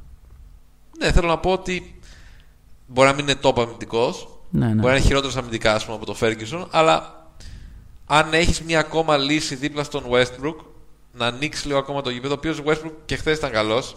Ήταν καλός, αλλά τον ευχαριστούμε. Νομίζω ότι θα αρχίσει να ανεβαίνει όσο περνάει ο καιρός. Ε... Οπότε... Γενικά και ας πούμε, στην, στην περίπτωση των Bucks είναι και η Oklahoma που ένα τέτοια, μια τέτοια κίνηση μπορεί να κάνει πολύ πιο επικίνδυνο το run τους το καλοκαίρι. Δηλαδή η Oklahoma που την είδα είναι πράγματι πολύ καλή ομάδα και ένα σουτέρ ακόμα θα, θα την έκανε τρομερά επικίνδυνη για το season. Υπάρχουν ομάδες νομίζω που θα ψάξουν να βρουν λίγο βάθος ε, στον πάγκο. Φιλαδέλφια, ας πούμε. Φιλαδέλφια, οι Nuggets. Πόσο βάθος να βρουν στον πάγκο οι Nuggets. Έχουν πολλά assets, έχουν πολλούς μικρούς τραυματισμούς συνεχώς. Δεν ξέρω αν θα πάλευαν, ας πούμε, δύο assets να τα κάνουν ένα καλύτερο παίκτη. Αυτό πιο πολύ για upgrade, όχι τον για βάθος. Και τον Beasley, ναι. Για να κάνω κάτι καλύτερο, να κάνουν upgrade. Δεν ξέρω πώς. Ναι, ναι. Ε, οι Rockets, πάντα είναι active οι Rockets. Ναι, αν και δεν ξέρω τώρα τι βγαίνει... Ό,τι και να είναι, πάντα θα είναι active. Και αυτοί θα θέλανε μια κινησούλα ακόμα. Ε, λένε εδώ ότι ο Λόντζο δήλωσε ότι θα ήθελε να πάει ε, στους Suns να παίξει με τον Booker. Okay. Και μήπως γινόταν κάποιο τριπλό trade εκεί. Θα ah, μπορούσε okay. νομίζω να γίνει αυτό. Να μην ξεχνάμε ότι στους Suns είναι ο James Jones που είναι κολλητός του LeBron. Είναι στο front ah, office. Οπότε. Συνωμοσιολογία. Ξέρεις, τα, τα πλοκάμια του. Κάπως του έτσι θα γίνει, να ξέρετε. Γίνει κάτι. Εγώ νομίζω πολύ. Πολύ παρασκήνιο θα παίξει. Μόνο παρασκήνιο πλέον. ε, επίσης... Για να γίνει αυτό, δηλαδή, θα πρέπει να πάρουν οι Pelicans πράγματα από τους Suns. Και από τους Suns, ναι. Θα μπορεί να πάρουν και τον Aiton, ας πούμε. Όχι, εντάξει. Υπερ, υπερ, υπερ, υπερβολή. Υπερβολή. υπερβολή και καλά ότι τα δίνουν όλα για να πάει και η Suns. Για πάει. να πάει ο Lonzo Ball στο. Ε, λοιπόν, Και στους Bulls λέει θα ήθελε ο Λόνζο. Καλά, ο Μαδάρης βρίσκει ο Λόνζο για, για να φάει έτσι. Ποιος είναι εικοστός ένατος? Ακούγεται αυτό που λέει και ο φίλος εδώ, το άκουσα και εγώ σαν φήμη. Ο Μίροτιτς για, για εβδομήντα έξι ers. Τρομερής. Άμα γίνει πολύ καλή, πάρα πολύ καλή. Και ε... πλάκα πλάκα. Δηλαδή αν αποφασίσουν οι Pelicans ότι... Οι Pelicans ψάχνουν για όλους trade εκτός από τον Drew Holiday. Drew Holiday, ναι. Ο Drew Holiday υπέγραψε συμβόλαιο τελείως τώρα. Καημένε Drew. Οπότε θα μείνεις εκεί. Τι παικτάρα εστί θα τραβήξεις. Ε, όπου είπαμε και οι Raptors θα μπορούσαν να κάνουν, να ψάξουν, να βρουν, να κάνουν κάποιο upgrade, κάποιο upgrade να βρουν, να προσθέσουν μια ποιοτική λύση πιο έμπειρη στον πάγκο. Ναι. Ε, θα είχε ενδιαφέρον να δούμε. Δηλαδή, νομίζω ότι ψάχνουν να βρουν όσες πιθανότητες περισσότερες για να μπορούν να διεκδικήσουν το πρωτάθλημα. Ε... Και για τους Raptors είναι σημαντικό. Ο Λαβ είπαμε ότι θα ήταν μια πολύ μεγάλη wildcard άμα ξέρεις. Ναι, δεν ξέρω αν είναι το δικό μου ραντάρ. Δεν τον ακούω πολύ. Δεν ξέρω. Δεν ξέρω πώς ζητάνε και οι Cavaliers υπερβολικά πράγματα. Δηλαδή, πώς ζητάνε δύο τρία first round picks. Δεν ξέρω και εγώ τι. Και πάντα είναι άσχημο όταν είναι ένας παίκτης ο οποίος δεν τον έχεις δει πέντε μήνες στο παρκέ. Τι ακριβώς γίνεται. Ε, οι Jazz επίσης ψάχνουν, όπως είπαμε, για παίκτη και για βάθος στον πάγκο. Σίγουρα το ίδιο και οι εβδομήντα έξι ers ψάχνουν. Δεν ξέρω αν θα μπορούσαν οι εβδομήντα έξι ers να πούν ότι κάνουμε διαθέσιμο το Fultz. Είναι... Γιατί εκεί θα είχε ενδιαφέρον. Ε, ναι, αλλά πάλι είναι το... Και τους δίνουμε εμείς και Τζαμπάρι Πάρκερ άμα θέλουν. Δεν έχουμε θέμα. Ωραία, θα μου άρεσε να έρθει ο Φουλ στους Bulls. Ναι, ναι, γιατί όχι. Δηλαδή θα είναι... ήταν δηλαδή τόσο ωραία καταστροφικό. Γιατί, δεν για βγαίνει το... τίποτα. Και για το Τζαμπάρι. Θα ψάχναμε μετά τι γίνεται με τον νόμο. Τα ο Μπόιλεν θα του βάζε ξέρεις, τους subs για να σκύρινε, για να δεν λέει έχει. Για τον νόμο. Και το, και το σώζει έτσι. Και λέει γίνεται τίποτα. Απίστευτο. Καλύτερος προπονητής που είχα ποτέ. Λέει το πιο ωραίο release σε βολές. Απίστευτο. ε, τι άλλο, τι άλλο έχουμε εδώ. Και οι Blazers είπαμε θα ψάξουν κάποιον. Οι Warriors θα ψάξουν κάποιον. Οι Warriors πιστεύω θα πάρουν έναν backup ψηλό, έμπειρο. Ε, κάποιον έμπειρο αλλά θα πάρουν. Αλλά νομίζω θα το ψάξουν με trade. Όχι, όχι, ε, μετά. Με buyout. Ναι, μετά. Buyout. Ε, οι Spurs δεν κινούνται πολύ.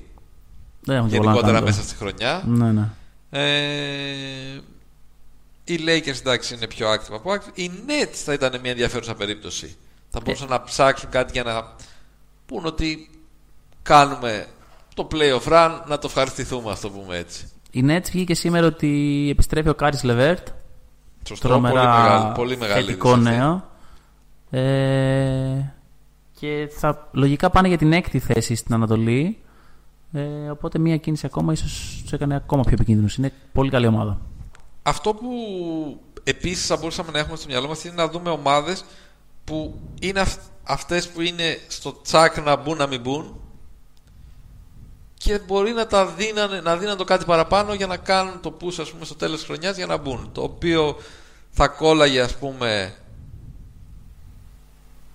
στους Pistons αν μπορούσαν να βάλουν κάποιον παίκτη στα φτερά ή κάποιον guard που να είναι ποιοτικό, να μπορεί να φτάρει το τρίποντο. Θα κόλλαγε ε, στους ε, Magic αν μπορούσαν να βρουν ένα playmaker. Στην καρδιά βέβαια. Ποιος ήτανε? ντι τζέι August είναι έτσι. Οι Clippers δεν νομίζω ότι θα τρελαθούν με το να μπουν φέτος ή να μην μπουν. Πιστεύω ότι κρατάνε όλα τα assets τους ε, για το καλοκαίρι. Ναι. Δηλαδή οι Clippers θα μπορούσαν να κάνουν κάποια κίνηση. Δηλαδή να, να βρουν ένα forward, ε, να δουν ξέρεις, πώς μπορεί να ταιριάξει με τους υπόλοιπους. Ε, έχουν ήδη τον ε, Kevin Durant του μέλλοντος. Ναι, ποιος είναι? Ο Bagley. Α, ο Bagley, Kevin Durant. Ναι. Α, το είχε πει ο, ο προπονητής. Ε. Ναι. Ε, οπότε ξέρεις. Καλός ο Bagley. Χρειάζονται να τον πλαισιώσουν κάπως έτσι. Πάντως πολλούς από τους παίκτες τους, δηλαδή τον Bagley, τον Fox, τον Hilt, τον Bogdanovic, ε, αυτούς κυρίως, νομίζω δεν έχουν καμία πρόθεση και καλώς να τους δώσουν για το upgrade. Δηλαδή πάει στους υπόλοιπους. Όχι, κάτι δεν έχω. Ξέρω τον Bagley, αν ξέρεις. Αλήθεια. Τον έχουν σε. Ναι, τον έχουν, αλλά αν Α... Και, τι για playoff push, χαζομάρα μου. Όχι για playoff. Είναι πολύ καλό. Όχι για playoff push, για κάτι καλό. Πρέπει να είναι κάτι καλό. Δεν ξέρω τώρα, αλλά πρέπει να είναι yeah. κάτι πολύ καλό. Ε, νομίζω και κάπως έτσι. Δηλαδή, οι Mavs δεν νομίζω να κάνουν άλλη κίνηση τώρα. Ε, την κάνανε. Και ακούγεται έτσι... ο... ότι οι Knicks ψάχνουν για τον Wesley Matthews να τον ε, προωθήσουν. Σίγουρα. Ο... Και ακούγονται και, και οι Warriors εκεί. Ότι ναι, μπορεί να τον θέλουν. Και οι Warriors. Γενικότερα όλες οι ομάδες που είναι contenders θα θέλουν έναν τύπο σαν τον Wesley Matthews. Και εκεί μπορεί να γίνει buyout. Ναι. Το πιο πιθανό είναι ότι και ο DeAndre και ο Wes Matthews πάνε για buyout. Βέβαια ο DeAndre άκουγα σήμερα ότι είναι κολλητός του LeBron, του Durant. Να πάει ο DeAndre. Οπότε... αφήστε μας ρε παιδιά να έχουμε μια ελπίδα. Ότι και καλά μπορεί να μην τον κάνουν buyout και να πούνε ότι τον κρατάμε για το καλοκαίρι για να έχει ο Durant και να Α, δικό σωστό, του άνθρωπο. Σωστό. Ε... Άρα, αν μείνει ο DeAndre, κρατήστε μία. Ναι, εκτός αν... έχει, λεπτά, έχει λεφτά πολλά, δεν θυμάμαι. Εκτός αν δεν ε, θέλουν. Ε... Καλό, τους έρθουν θα πάρει τα λεφτά του, δεν θα τα χάσει. Εκτός για αν... τους Knicks το λέω. Ναι. Αλλά νομίζω τελειώνει, τελειώνει νομίζω το συμβόλαιο. Είναι φέτος το τελειώνει συμβόλαιο. Ε, άρα, οκ, οκ. Εκτός αν δεν θέλουν να, να, να δει τα χάλια τους. Ποιος? Αυτό το άκουσα, ο DeAndre. Οπότε λέει, στείλ τον τώρα, μην τα δει και τα πει στον άλλον και δεν έρθει μετά το καλοκαίρι. Ε, νομίζω, ο Καντέρ λέει κάποιος φίλος εδώ, δεν ξέρω ποιος. Δηλαδή, ακουγόταν για το Σακραμέντο, αλλά γιατί δεν ξέρω. Εμένα δεν μου αρέσει προσωπικά ο Καντέρ. Όχι. Βέβαια, αν κάποια ομάδα βρεθεί να δώσει κάτι. Ε, θα το... Δηλαδή, αν δώσει ένα πικ δεύτερου γύρου, θα τον δώσουν τον Καντέρ. Δεν έχουν κανένα λόγο να κρατήσουν τον Καντέρ. Όχι, σίγουρα. Άρα, αν βρεθεί κάτι, θα φύγει. Πάντως υπάρχουν, θα υπάρχουν πολλοί παίκτες και που θα είναι υποψήφοι για buyout όταν ολοκληρωθεί το trade deadline. Εγώ πιστεύω ότι θα έχουμε κάποια έκπληξη. Ωραία. Πού? Στο trade deadline. Και μετά θα δούμε για τους υπόλοιπους. Τι βεληνικούς. Ε... Δεν ξέρω αν θα είναι τύπου Πορζίνγκης. Δηλαδή, αν είναι το Anthony Davis, τώρα μπορεί, όντως. Μπορεί να... μπορεί να γίνει. Μπορεί να γίνει κάτι να είναι τόσο μεγάλο. Αλλά πιστεύω ότι θα είναι κάτι σημαντικό. Όχι που να πούμε ότι πω Παναγία μου, αλλάζει ο χάρτης του εν μπι έι, αλλά κάτι σημαντικό. Όμορφα. Και κάπως έτσι νομίζω φτάνουμε στο τέλος. Έχουμε όμως κάτι να κλείσουμε. Mm-hmm. Ε, Έχουμε τους παίκτες όμως. Ναι. Θες το ε, βρω. Άμα ε, μας έκανε την πρόταση αυτή ο φίλος μας, ο Γιάννης, ο οποίος μας έστειλε μήνυμα και τον ευχαριστούμε πάρα πολύ, ε, να κάνουμε ουσιαστικά ε, το draft του All-Star Game εμείς εδώ. Να διαλέξουμε, δηλαδή θα είναι ο ένας αρχηγός, ο άλλος, ο άλλος αρχηγός, και θα διαλέξουμε να κάνουμε τον draft μαζί σας. Να, να, πούμε, να ναι. βγάλουμε κάποια ομάδα που να, να βγαίνει. Έτσι, δηλαδή μπάρεις all center. Ε, όχι, όχι. Τρελός. Κάτσε, πώς είναι η... η center είναι δύο και δύο τέσσερις. Άρα θα πάρουμε από δύο center. Ωραία. Η guard είναι δύο, τέσσερα, έξι, οκτώ. Θα πούμε ότι εγώ είμαι ο ελ μπι τζέι, έτσι, LeBron James, ναι, Gold. Γιάννης Αντετοκούμπο. Ο Γιαννάκης εδώ, έτσι, Greek μαζί Greek. Μας. Ε... Ωραία, πάμε από δύο center και τα άλλα θα τα βρούμε τώρα, forward, θα τα βάζουμε oh. σωστά. Θέλεις να το κάνουμε snake draft? Ένα, ένα, ένα, α, λες ένα, δύο. Ένα, δύο, δύο. Όχι, ένας, ένας. Όχι, ένας, ένας, ένας, ένας. Εντάξει. Ε, να σας πω, όποιος γράψει πιο γρήγορα ένα comment, ποιος να διαλέξει πρώτος, όποιο όνομα θέλετε, Μάνος Δομήνικος διαλέγει ναι. πρώτος. Και όποιος το γράψει πρώτος, για να το έχουμε έτσι, να αφήσουμε και εσάς λίγο με αγωνία. Δομήνικος, να ξέρετε, λέγομαι από εδώ. Δεν Γιάννης Αντετοκούμπο. Όχι, δεν νομίζω, δεν βλέπω κάτι τέτοιο. Παιδιά, ξέρετε τώρα, εντάξει. Εγώ βασικά δεν έχω πρόβλημα. Δώστε τον Ντόμ. Αυτό είναι. Όχι, ρε. Ρε, βλάμε. Ναι, ρε, του άιμε, ρε. Λοιπόν, πάμε να βλέπουμε λίγο το. Μας έφαγε, Μιχάλης. Λοιπόν, ωραία, πάμε. Λοιπόν, με το πρώτο πικ, φίλε μου, Ντόμ, πήρε ο James Harden. Χάρντεν, γελίος. Ε, λοιπόν. Και όταν θα, θα πέφτουνε τα step back, θα δεις εκεί τι θα γίνει. Θα σε πιάσω όμως με Kawhi Leonard. Όπα! Και, θα... και Γιάννη και Kawhi στην ίδια ομάδα. Μάλιστα. Ε, λοιπόν, τι ήθελα να πω.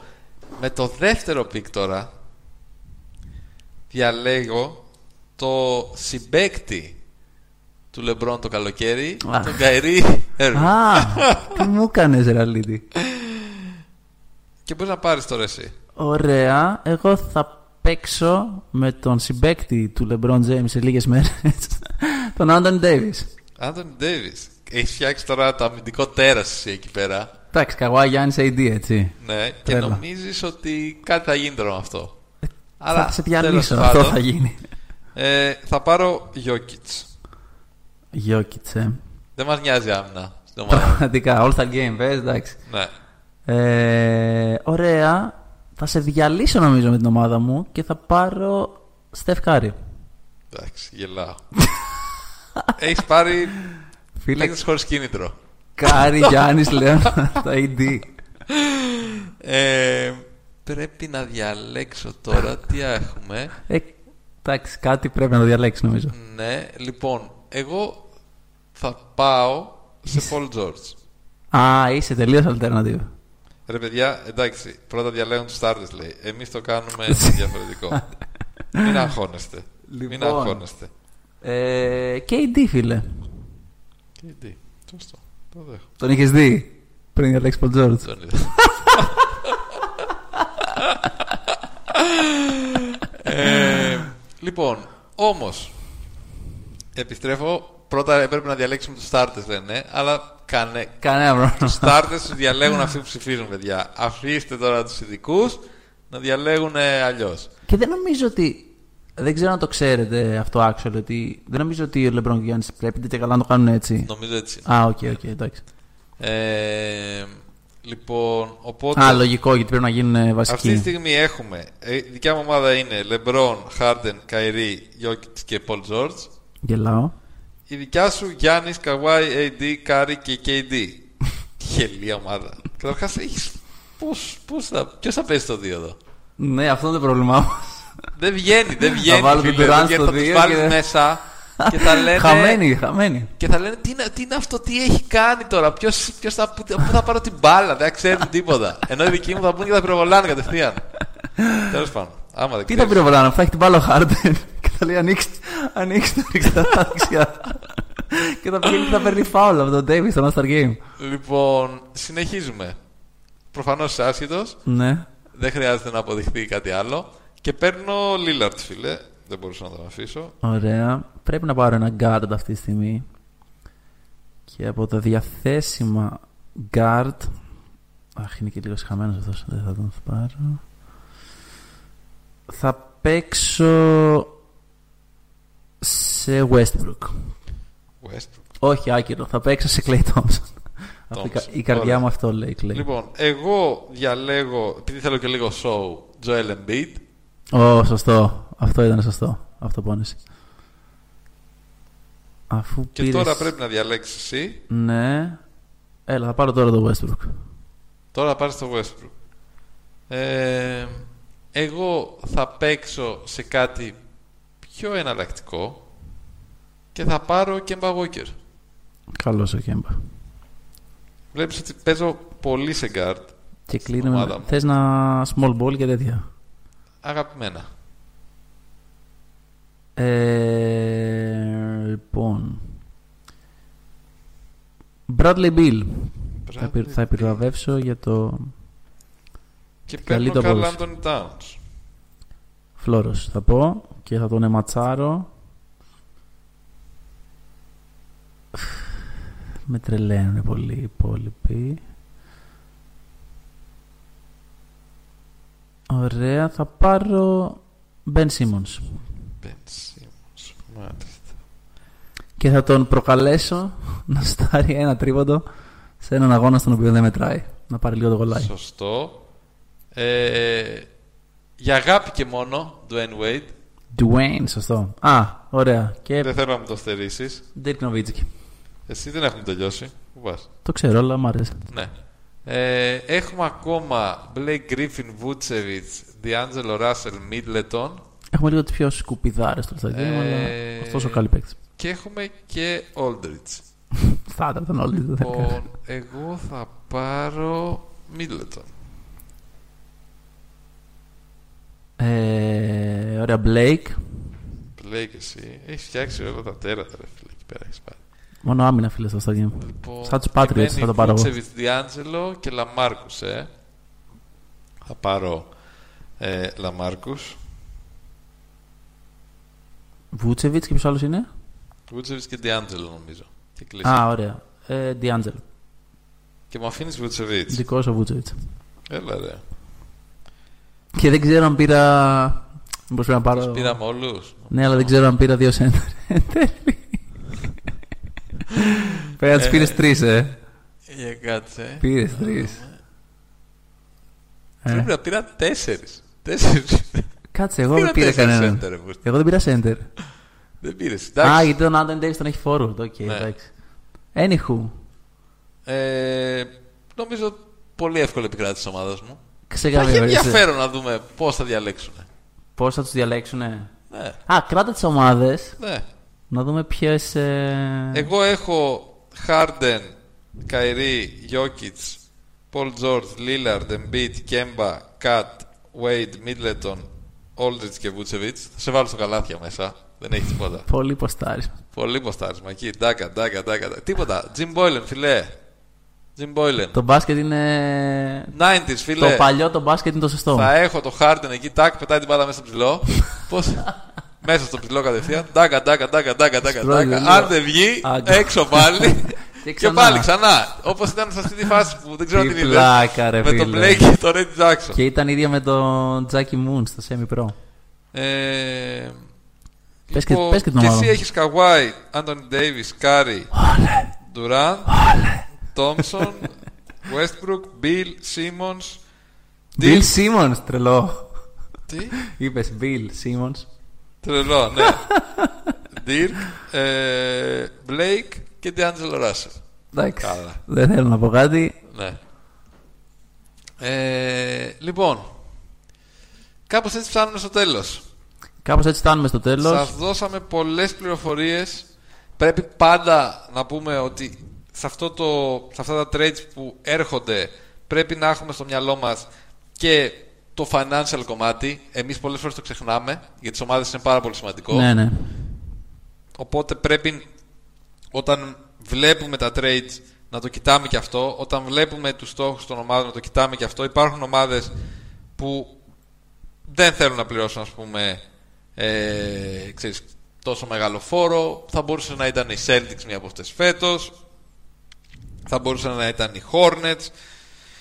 Θα μπορούσε να ήταν ε, ποια άλλη ομάδα, οι Wizards, ξέρω εγώ, να θέλουν να γλιτώσουν. Οι Grizzlies, ε, οι Heat, όπως είπαμε. Υπάρχουν ομάδες που κοιτάνε πολύ και το οικονομικό κομμάτι.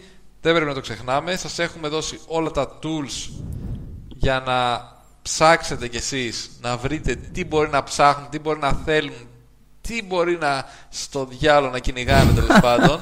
ε, θα είμαστε μαζί σας αυτή τη εβδομάδα στο Trade Deadline. Σε επαγρύπνηση από είμαστε. Πάνω στο Twitter θα γίνεται χαμός, θα έχουμε κλείσει τα πάντα, όλα τα υπόλοιπα. Ε, και θα προσπαθούμε να σας μεταδίδουμε και τις ειδήσεις και το σχολιασμό μας μαζί με όλα αυτά. Οπότε σας στέλνουμε στην παρέα μας, ειδικά την Πέμπτη, να είστε ε, στις επάλξεις. Και πριν θα σκάσουν πράγματα, δηλαδή δεν γίνονται όλα ναι, την τελευταία εννοείται. Μέρα, αλλά πόσο μάλλον. Όχι, τον πήρε τον Γκάρι, τον πήρε τον Ντόμ. Τον πήρε τον Γκάρι εγώ. Πότε επιλέγουν, μας ρωτάει ο Δημήτρης, στις εφτά Φεβρουαρίου μαζί με το Trade Deadline είναι και η επιλογή των ομάδων. Okay, οπότε τέλεια. Πολύ δυνατό. Και νομίζω ότι στις εφτά το βράδυ παίζει ε, Lakers Celtics που αν έχει γίνει το trade θα είναι φοβερό, ας πούμε. Τρελό, τρελό. Ε, ε, να κάνω ε, shout-out στους ε, New England Patriots, έτσι, γιατί γράψαμε και το πρωί. Πρωταθλητές στο αμερικάνικο ποδόσφαιρο. Ναι. Ε, κάθισα και είδα όλο το μάτς. Το, το είδες χειρο... όλο το μάτς. Το είδα όλο, φίλε. Είδα έτυχε φέτος να δω προημιτελικό, ημιτελικό, τελικό. Έχω δει τρία παιχνίδια. Όλα! Ναι, ναι. Τι λες, ρε! Είχες ξαναδεί φούτμπολ ποτέ πριν από αυτό? Ε, είχα δει τις τελευταίες δύο χρονιές το Super Bowl, πρέπει να το έχω δει ναι. όλες αυτές. Πώς σου φάνηκε αυτή η εμπειρία, ας πούμε? Φίλε, δεν το περίμενα στον εαυτό μου. Δηλαδή, χθες ήταν ένα μάτς το οποίο ήταν αντικειμενικά από όλους ίσως το χειρότερο Super Bowl της ιστορίας. Ναι, ήταν τρία μηδέν, τίποτα. Δεν Τραγικό. Είχε, δεν είχε γίνει ποτέ στην ιστορία να μην έχει γίνει touchdown ναι. το πρώτο ημίχρονο. Μόνο άμυνα. Ναι. Αλλά σας το λέω, παιδιά, όταν βρείτε μια ομάδα να υποστηρίζετε. Δεν με ένοιαζε. Εγώ είχα πει Patriots, πάμε Tom Brady κτλ. Ναι. Ε, δηλαδή έλεγα, πάμε να βγάλουμε την άμυνα. Δεν το, δεν το βγάζουμε πάλι. Πάμε να βγάλουμε την άμυνα. Ναι. Δεν καταλάβαινα τρελά. Ξε, ξέρω πλέον. Δηλαδή ξέρω. Τους κανόνες βασικούς, ας πούμε. Δηλαδή υπάρχουν κάποια πολύ απλά πράγματα που πριν ένα χρόνο δεν καταλάβαινα. Τύπο ότι ο τύπος που πιάνει την μπάλα μετά προσπαθεί να τρέξει έξω από τα limits ναι. και εκεί μετράει ότι έφτασε ουσιαστικά. Ναι, γιατί ναι. μετά λέγανε γιατί βγαίνει έξω τώρα, τι κάνει. Ναι. Ή όταν πετάνε τα flags μέσα γιατί γίνεται. Ναι, γιατί υπάρχει κάποιος, ας πούμε, βαριά. Τα έχω πιάσει όλα αυτά. Τώρα δεν έχω πιάσει ότι γιατί τώρα πάει από τη μέση, γιατί τώρα ποιος ματσάρει με ποιον, δεν ξέρω ναι. τι. Αλλά το ευχαριστήθηκα. Το ευχαριστήθηκα, ναι, μια χαρά. Τραγικό half time show από Maroon φάιβ. Ναι. Πολύ άσχημα τα σχόλια. Είδες και halftime show, δηλαδή? Halftime έκανα κάποια δουλειά που είχα και δεν ναι. το απολυτίμησα, το άκουγα όμως, αλλά ε, δεν είχα ενθουσιαστεί. Είναι πολύ δύσκολο να το παρακολουθείς συνεχόμενα. Έχει πάρα πολλές διακοπές. Ναι, ναι. Πρέπει... Και η καθαρή ώρα παιχνιδιού είναι ναι. ελάχιστη. Αλλά στο Super Bowl ένα από τα τρελά ενδιαφέροντα πράγματα είναι οι διαφημίσεις. Ναι. Δίνονται ασύλληπτα λεπτά, λεφτά για, για τις διαφημίσεις. Το Super Bowl είναι οι πιο διάσημες διαφημίσεις ναι, χρονιάς. Σωστά. Όλοι προετοιμάζονται για να κάνουν μια διαφήμιση την οποία παίζουν πάντα διάσημοι, είναι υπερπαραγωγές κτλ. Σωστά. Οπότε το Super Bowl είναι μέρος του entertainment το να δεις τις διαφημίσεις. Εννοείται.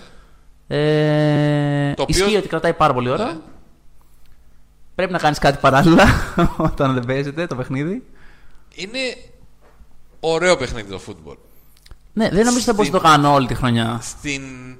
Στη βάση του. Δεν μ' αρέσει προφανώς το ότι αυτοί οι άνθρωποι μπορεί στα σαράντα τους να έχουν Πάρκινσον, ας πούμε, ή ναι, κάποια ναι. άλλη πολύ πάθηση, η οποία είναι και ένας από τους λόγους που αυτό το κομμάτι, που αυτό το άθλημα στην Αμερική πλέον ξέρεις, έχει αρχίσει και φθήνει σε σχέση με τον μπάσκετ, ας πούμε. Και επειδή είναι πολύ πουρτανικό, δηλαδή σε σχέση με το N B A, είναι σαν αυτό που γίνεται με το Κάπερμικ. Δεν έχει να κάνει το άθλημα αυτό καθ' αυτό. Έχει να κάνει με τους ανθρώπους που, είναι, που το εκπροσωπούν. Ναι, αλλά για την πτώση του ότι είναι out of touch. Α, ναι, ναι, ναι, ναι, ναι, ναι, σίγουρα και αυτό. Ε, αλλά είναι ένα άθλημα το οποίο είναι ενδιαφέρον. Δηλαδή να δεις αυτό και εγώ να παρακολουθήσω κάποιους αγώνες μέσα στη χρονιά, τρεις, τέσσερις, ας πούμε, έτσι, είναι ωραίο. Αυτό, αυτό. αυτό. Ε, δεν μου έκαναν και κλικ ιδιαίτερα φέτος οι Rams. Νομίζω ότι δεν είναι Όχι, η καλή πολύ... ήταν. Δηλαδή οι Rams με λάθος διαιτητικό πέρασαν στο τελικό. Ναι. Και χθες οι New Orleans Saints, νομίζω, ναι. κάνανε πορεία κατά χιλιάδες στον δρόμο κατά του Super Bowl. Τέλεια. Τέλειο. Και η καλύτερη ομάδα ήταν αυτή. Και ο φοβερός ημιτελικός ήταν με τον Patriots, με τους Chiefs, νομίζω, Κάτσε, που έχουν ε, έναν πάρα πολύ καλό quarterback μικρό, τον Mahomes, που είναι πάρα πολύ καλός. Φοβερός αυτός. Και αυτό ήταν ματσάρα. Αυτό πήγε στην παράταση και πήγε. Δηλαδή έμπαιναν συνέχεια ναι. τα... Νομίζω ότι η καλύτερη ομάδα ήταν αυτή και τους. Κέρδισαν με πολύ καλό πλάνο. Μάλιστα. Άρα είδες και το φούτμπολ. Είδα τον Μπρέιντι. Τώρα πιστεύεις ότι μπορείς να περάσεις, ας πούμε, σε baseball? Φέτος δεν το είδα, αλλά το πήραν οι Celtics. Το πήραν. Η Βοστόνη έχει πάρει και τα δύο φέτος. Red Sox, Patriots και τώρα έχουμε Bruins στο hockey και Celtics για να κάνουμε το top φορ. Μπορεί να κάτσεις να δεις hockey? Να δεις. Το τελικό θα μπορείς να το δω. Κοίτα, το hockey. Αλλά το, από αυτά τα τέσσερα, football είναι το δεύτερο που μου κάθεται εμένα. Το hockey είναι ένα εξαιρετικά ευχάριστο και θεαματικό άθλημα να βλέπεις. Ξεκάθαρα. Δηλαδή πιστεύω. Δεν βλέπω την μπάλα, ρε. Δεν βλέπω την μπάλα. Ποια μπάλα, δεν έχει μπάλα το hockey. Δεν βλέπω την τη ταμπλέτα αυτή. Ποια ταμπλέτα, ρε. Τι είναι το πλυντήριο ότι βάλεις την ταμπλέτα, τι είναι. Είσαι τρελό. Για τα χρωματιστά. Ε. Πακ λέγεται. Το πακ. Έχω μέσα ένα. Στο αλήθεια. Καλά, θα βγάλουμε τα γάντια να κάνουμε το ξύλο. Είναι πάρα πολύ γρήγορο. Ε, γι' αυτό, άμα δεις και τα streams, ας πούμε, στο ίντερνετ είναι εξαιρετικής ποιότητας. Γιατί αλλιώς δεν βλέπεις. Ε, είναι πολύ ενδιαφέρον. Άθλημα full επαφής. Οπότε είναι από τα τρία, ξέρεις, τα μη μπάσκετ. Είναι νομίζω το δεύτερο πιο ενδιαφέρον για να δεις. Να... Δεν έχω δώσει ευκαιρία. Πολύ mainstream, πολύ πιο mainstream το football, αλλά να. Το hockey αξίζει. Καλά, το baseball δεν βλέπετε. δεν βλέπετε, ρε φίλε. Δεν μπορώ να το δω, δηλαδή, πραγματικά. Ε, το hockey πάρα πολύ ωραίο. Αλλά δεν νομίζω ότι. Δεν, δεν ξέρω, είναι τόσο καλή η Βοστόνη και στο χόκκι. Τώρα μπήκα να δω τη βαθμολογία. Χθες λέω γίνεται το τέσσερα στα τέσσερα και είναι ναι. πρώτη στη. Είναι καλή η Bruins, δεν είναι κακή. Γενικά είναι, είναι πρώτη, είναι. Πρώτη, δεν ξέρω αν έχει divisions, κάπου είναι. Α, κακή ομάδα δεν είναι τέλος πάντων. Ναι. Ε... Αφή... Αφήνουμε ένα παραθυράκι για το τέσσερα στα τέσσερα. Ναι. Δύσκολο το τέσσερα στα τέσσερα. Δύσκολο, δύσκολο, αλλά για τους Bruins σχέστηκα μετά. Αλλά τρελό για Βοστόνη και football και baseball. Ναι, ναι. Και κάνανε στάντρα αστεία ε, τέλος, ξέρω εγώ. ενενήντα μέρες χωρίς πρωτάθλημα, αφού ναι. γράφει. Μάλιστα. Ωραία. Ε, έχει γίνει δηλαδή πλέον Αμερικανάκι και με τη βούλα. Γάμισε. Ποιος θα το έλεγε. Θα το πει. Ναι, μα τι Patriots. Δύο χρόνια πριν θα γέλαγε. Ούτε ένα λεπτό ναι. ποδοσφαίρου φέτος. Ναι, ναι, ναι. Και έχω δει, έχεις δει ε... έστω και ένα λεπτό. Ε... Έχεις δει Champions League. Κάτι θα έχεις δει. Ελάχιστα. Ναι. Ελάχιστα. Έχεις δει έστω και ένα λεπτό Super League. Ένα λεπτό. Όχι σε, σε live, να δεις τον αγώνα. Α, στην, όχι δι, να... στην τύχη. Δεν ξέρω. Όχι να δεις ε, ξέρεις, highlights. Ξέρεις τι, ακόμα και αν έχω δει, αυτή τη στιγμή με ρωτάς, δεν το θυμάμαι. Ναι. Θυμάμαι να βλέπω ένα παιχνίδι του Άρη στο γυμναστήριο επειδή το έπαιζε στη, στην οθόνη. Ξέρω, και έτρεχα και έβλεπα τον Άρη να παίζει ναι. κάπου. Okay. Κάπου να εστιάσω αυτό. Μάλιστα. Φοβερό. Μ' αρέσει που έχεις μπει σε αυτό το κλαμπ. Ναι, η αλήθεια είναι ότι. Πρέπει του χρόνου να κανονίσουμε ένα Super Bowl Night. Super Bowl Night. Α, μπορούμε. Ισχύει. Πάντως σιγά σιγά και το κοινό. Δηλαδή, αν πιστεύω ότι αν πριν δύο χρόνια γράφαμε Super Bowl, θα μας λέγανε. Τι Super Bowl, ας πούμε. Εντάξει, πλέον και με το Ιντερνετ είναι πολύ πιο εύκολο να τα δεις όλα αυτά. Το θέαμα που σου προσφέρουν είναι σαφώς καλύτερο από το να δεις το οτιδήποτε έχει να κάνει, ας πούμε, με αθλητισμό στην Ελλάδα. Και δεν το λέω από την άποψη του αθλήματος, το λέω από την άποψη του θεάματος. Αυτό. Είναι ένα υπερθέαμα. Ναι, δεν... ειδικά το Super Bowl είναι ένα υπερθέαμα. Χιλιάδες, δεκάδες χιλιάδες ανθρώπους σε ένα γήπεδο, βλέπεις show, βλέπεις. Ε, όλα είναι full προσεγμένα. Όλο αυτό το πακέτο σου προσφέρει κάτι το οποίο δεν το έχουμε στην Ελλάδα. Δεν το έχουμε στην Ευρώπη. Ε, οπότε, ναι, είναι, είναι κάτι πολύ ευχάριστο να το βλέπεις. Σίγουρα εντάξει, πρέπει να εξοικειωθείς λίγο. Ναι, αλλά δεν. Εντάξει, ενώ δεν λίγο να δεις. Είναι ωραίο το χόκκι. Θα δω, φέτος θα δω. Έχω δει χόκκι. Έχω μπρου... παίξει πολύ. Ε, και καλά, ξέρεις, ούτε καν. Ε, έχω παίξει. Ε, video game. Πολύ χόκκι. Οπότε. Ξέρεις. Ξέρετε, θέλω να δω αν ισχύει αυτό που μας έγραψε ένας φίλος. Μας λέει βλακίες. Και θέλω να πω μόλις τώρα. Στο Twitter του Lonzo Ball. Δεν ξέρω αν είναι. Κάποιος φίλος μας είπε ότι. Prank, ή αν ισχύει. Ότι διέγραψε ο Lonzo Ball τους ε, Lakers στο bio του στο Twitter. Και... fact checking από τον Dom. Αν τους είχε, δεν, δεν τους έχει. έχει. Και, τα αφήνουμε, και τα αφήνουμε εκεί. Και κάπως έτσι κλείνουμε. Super. Ball. Μείνετε μαζί μας αυτή η εβδομάδα. Προβλέπετε πολύ επεισοδιακή και θεαματική. Mm-hmm. Αναλύσαμε πιθανά trades, αναλύσαμε, αναλύσαμε πιθανούς στόχους. Αναλύσαμε και αρκετά άσχετα πράγματα. Είπαμε για Ευρωλίγκα. Ναι, για, για... Πά... πάρα πολύ ώρα. Για το Φεβρουάριο έχουμε κλείσει. Τελειώσαμε, τελειώσαμε. Ρε, Μα... Μάλια στη γλώσσα μας. Έχεις βάλει. Τι? Και την ημερομηνία στο λάπτοπ σου. Ποια σε format αμερικάνικο, να μην τρελάνεις τελώς τώρα. Τι έχω βάλει? Έχεις βάλει ημερομηνία σου εδώ σε format αμερικάνικο. Αυτό έχω κατά λάθος. Ωραίο, μου αρέσει. Αρχίζει και ο υπολογιστής μου για αμερικάνο βίντεο. Σε λίγο θα είναι σε ώρα ανατολικής ακτής. Ναι, καλά, θα βόλευε και λίγο. Θα κάνεις αυτό που έκανα εγώ ουσιαστικά για μια δεκαετία. Δεν βγαίνει. Ζούσα σε ώρα ανατολικής ακτής στην Ελλάδα. Πολύ κούραση, αλλά προσπαθούμε. Λοιπόν, τέλεια. Καλό βράδυ σε όλους. Θα είμαστε κοντά σας ξανά σε μία εβδομάδα. Λογικά, εκτός αν δεν ξέρω και εγώ τι. Όχι, όλα μια χαρά. Κάτι ασύλληπτο. Όχι, για να μην είμαστε νωρίτερα, θέλω να πω. Α, ναι. Ναι, δεν ναι. νομίζω. Να δούμε. Κάτι, κάπως θέλω να οργανώσουμε την Πέμπτη. Θα δούμε ναι. τώρα. Έχουμε και All Star Game. που mm-hmm. πλησιάζει. Και εκεί έχουμε κάποιες εκπλήξεις που οργανώνουμε. Να δούμε πώς θα, και τι θα γίνει. Ε, να είστε καλά. Για να δούμε τι θα πιάσουμε από όσα είπαμε. Μπράβο. Να είστε καλά και shake and bake. Shake and bake. Καλό βράδυ. Shake and bake.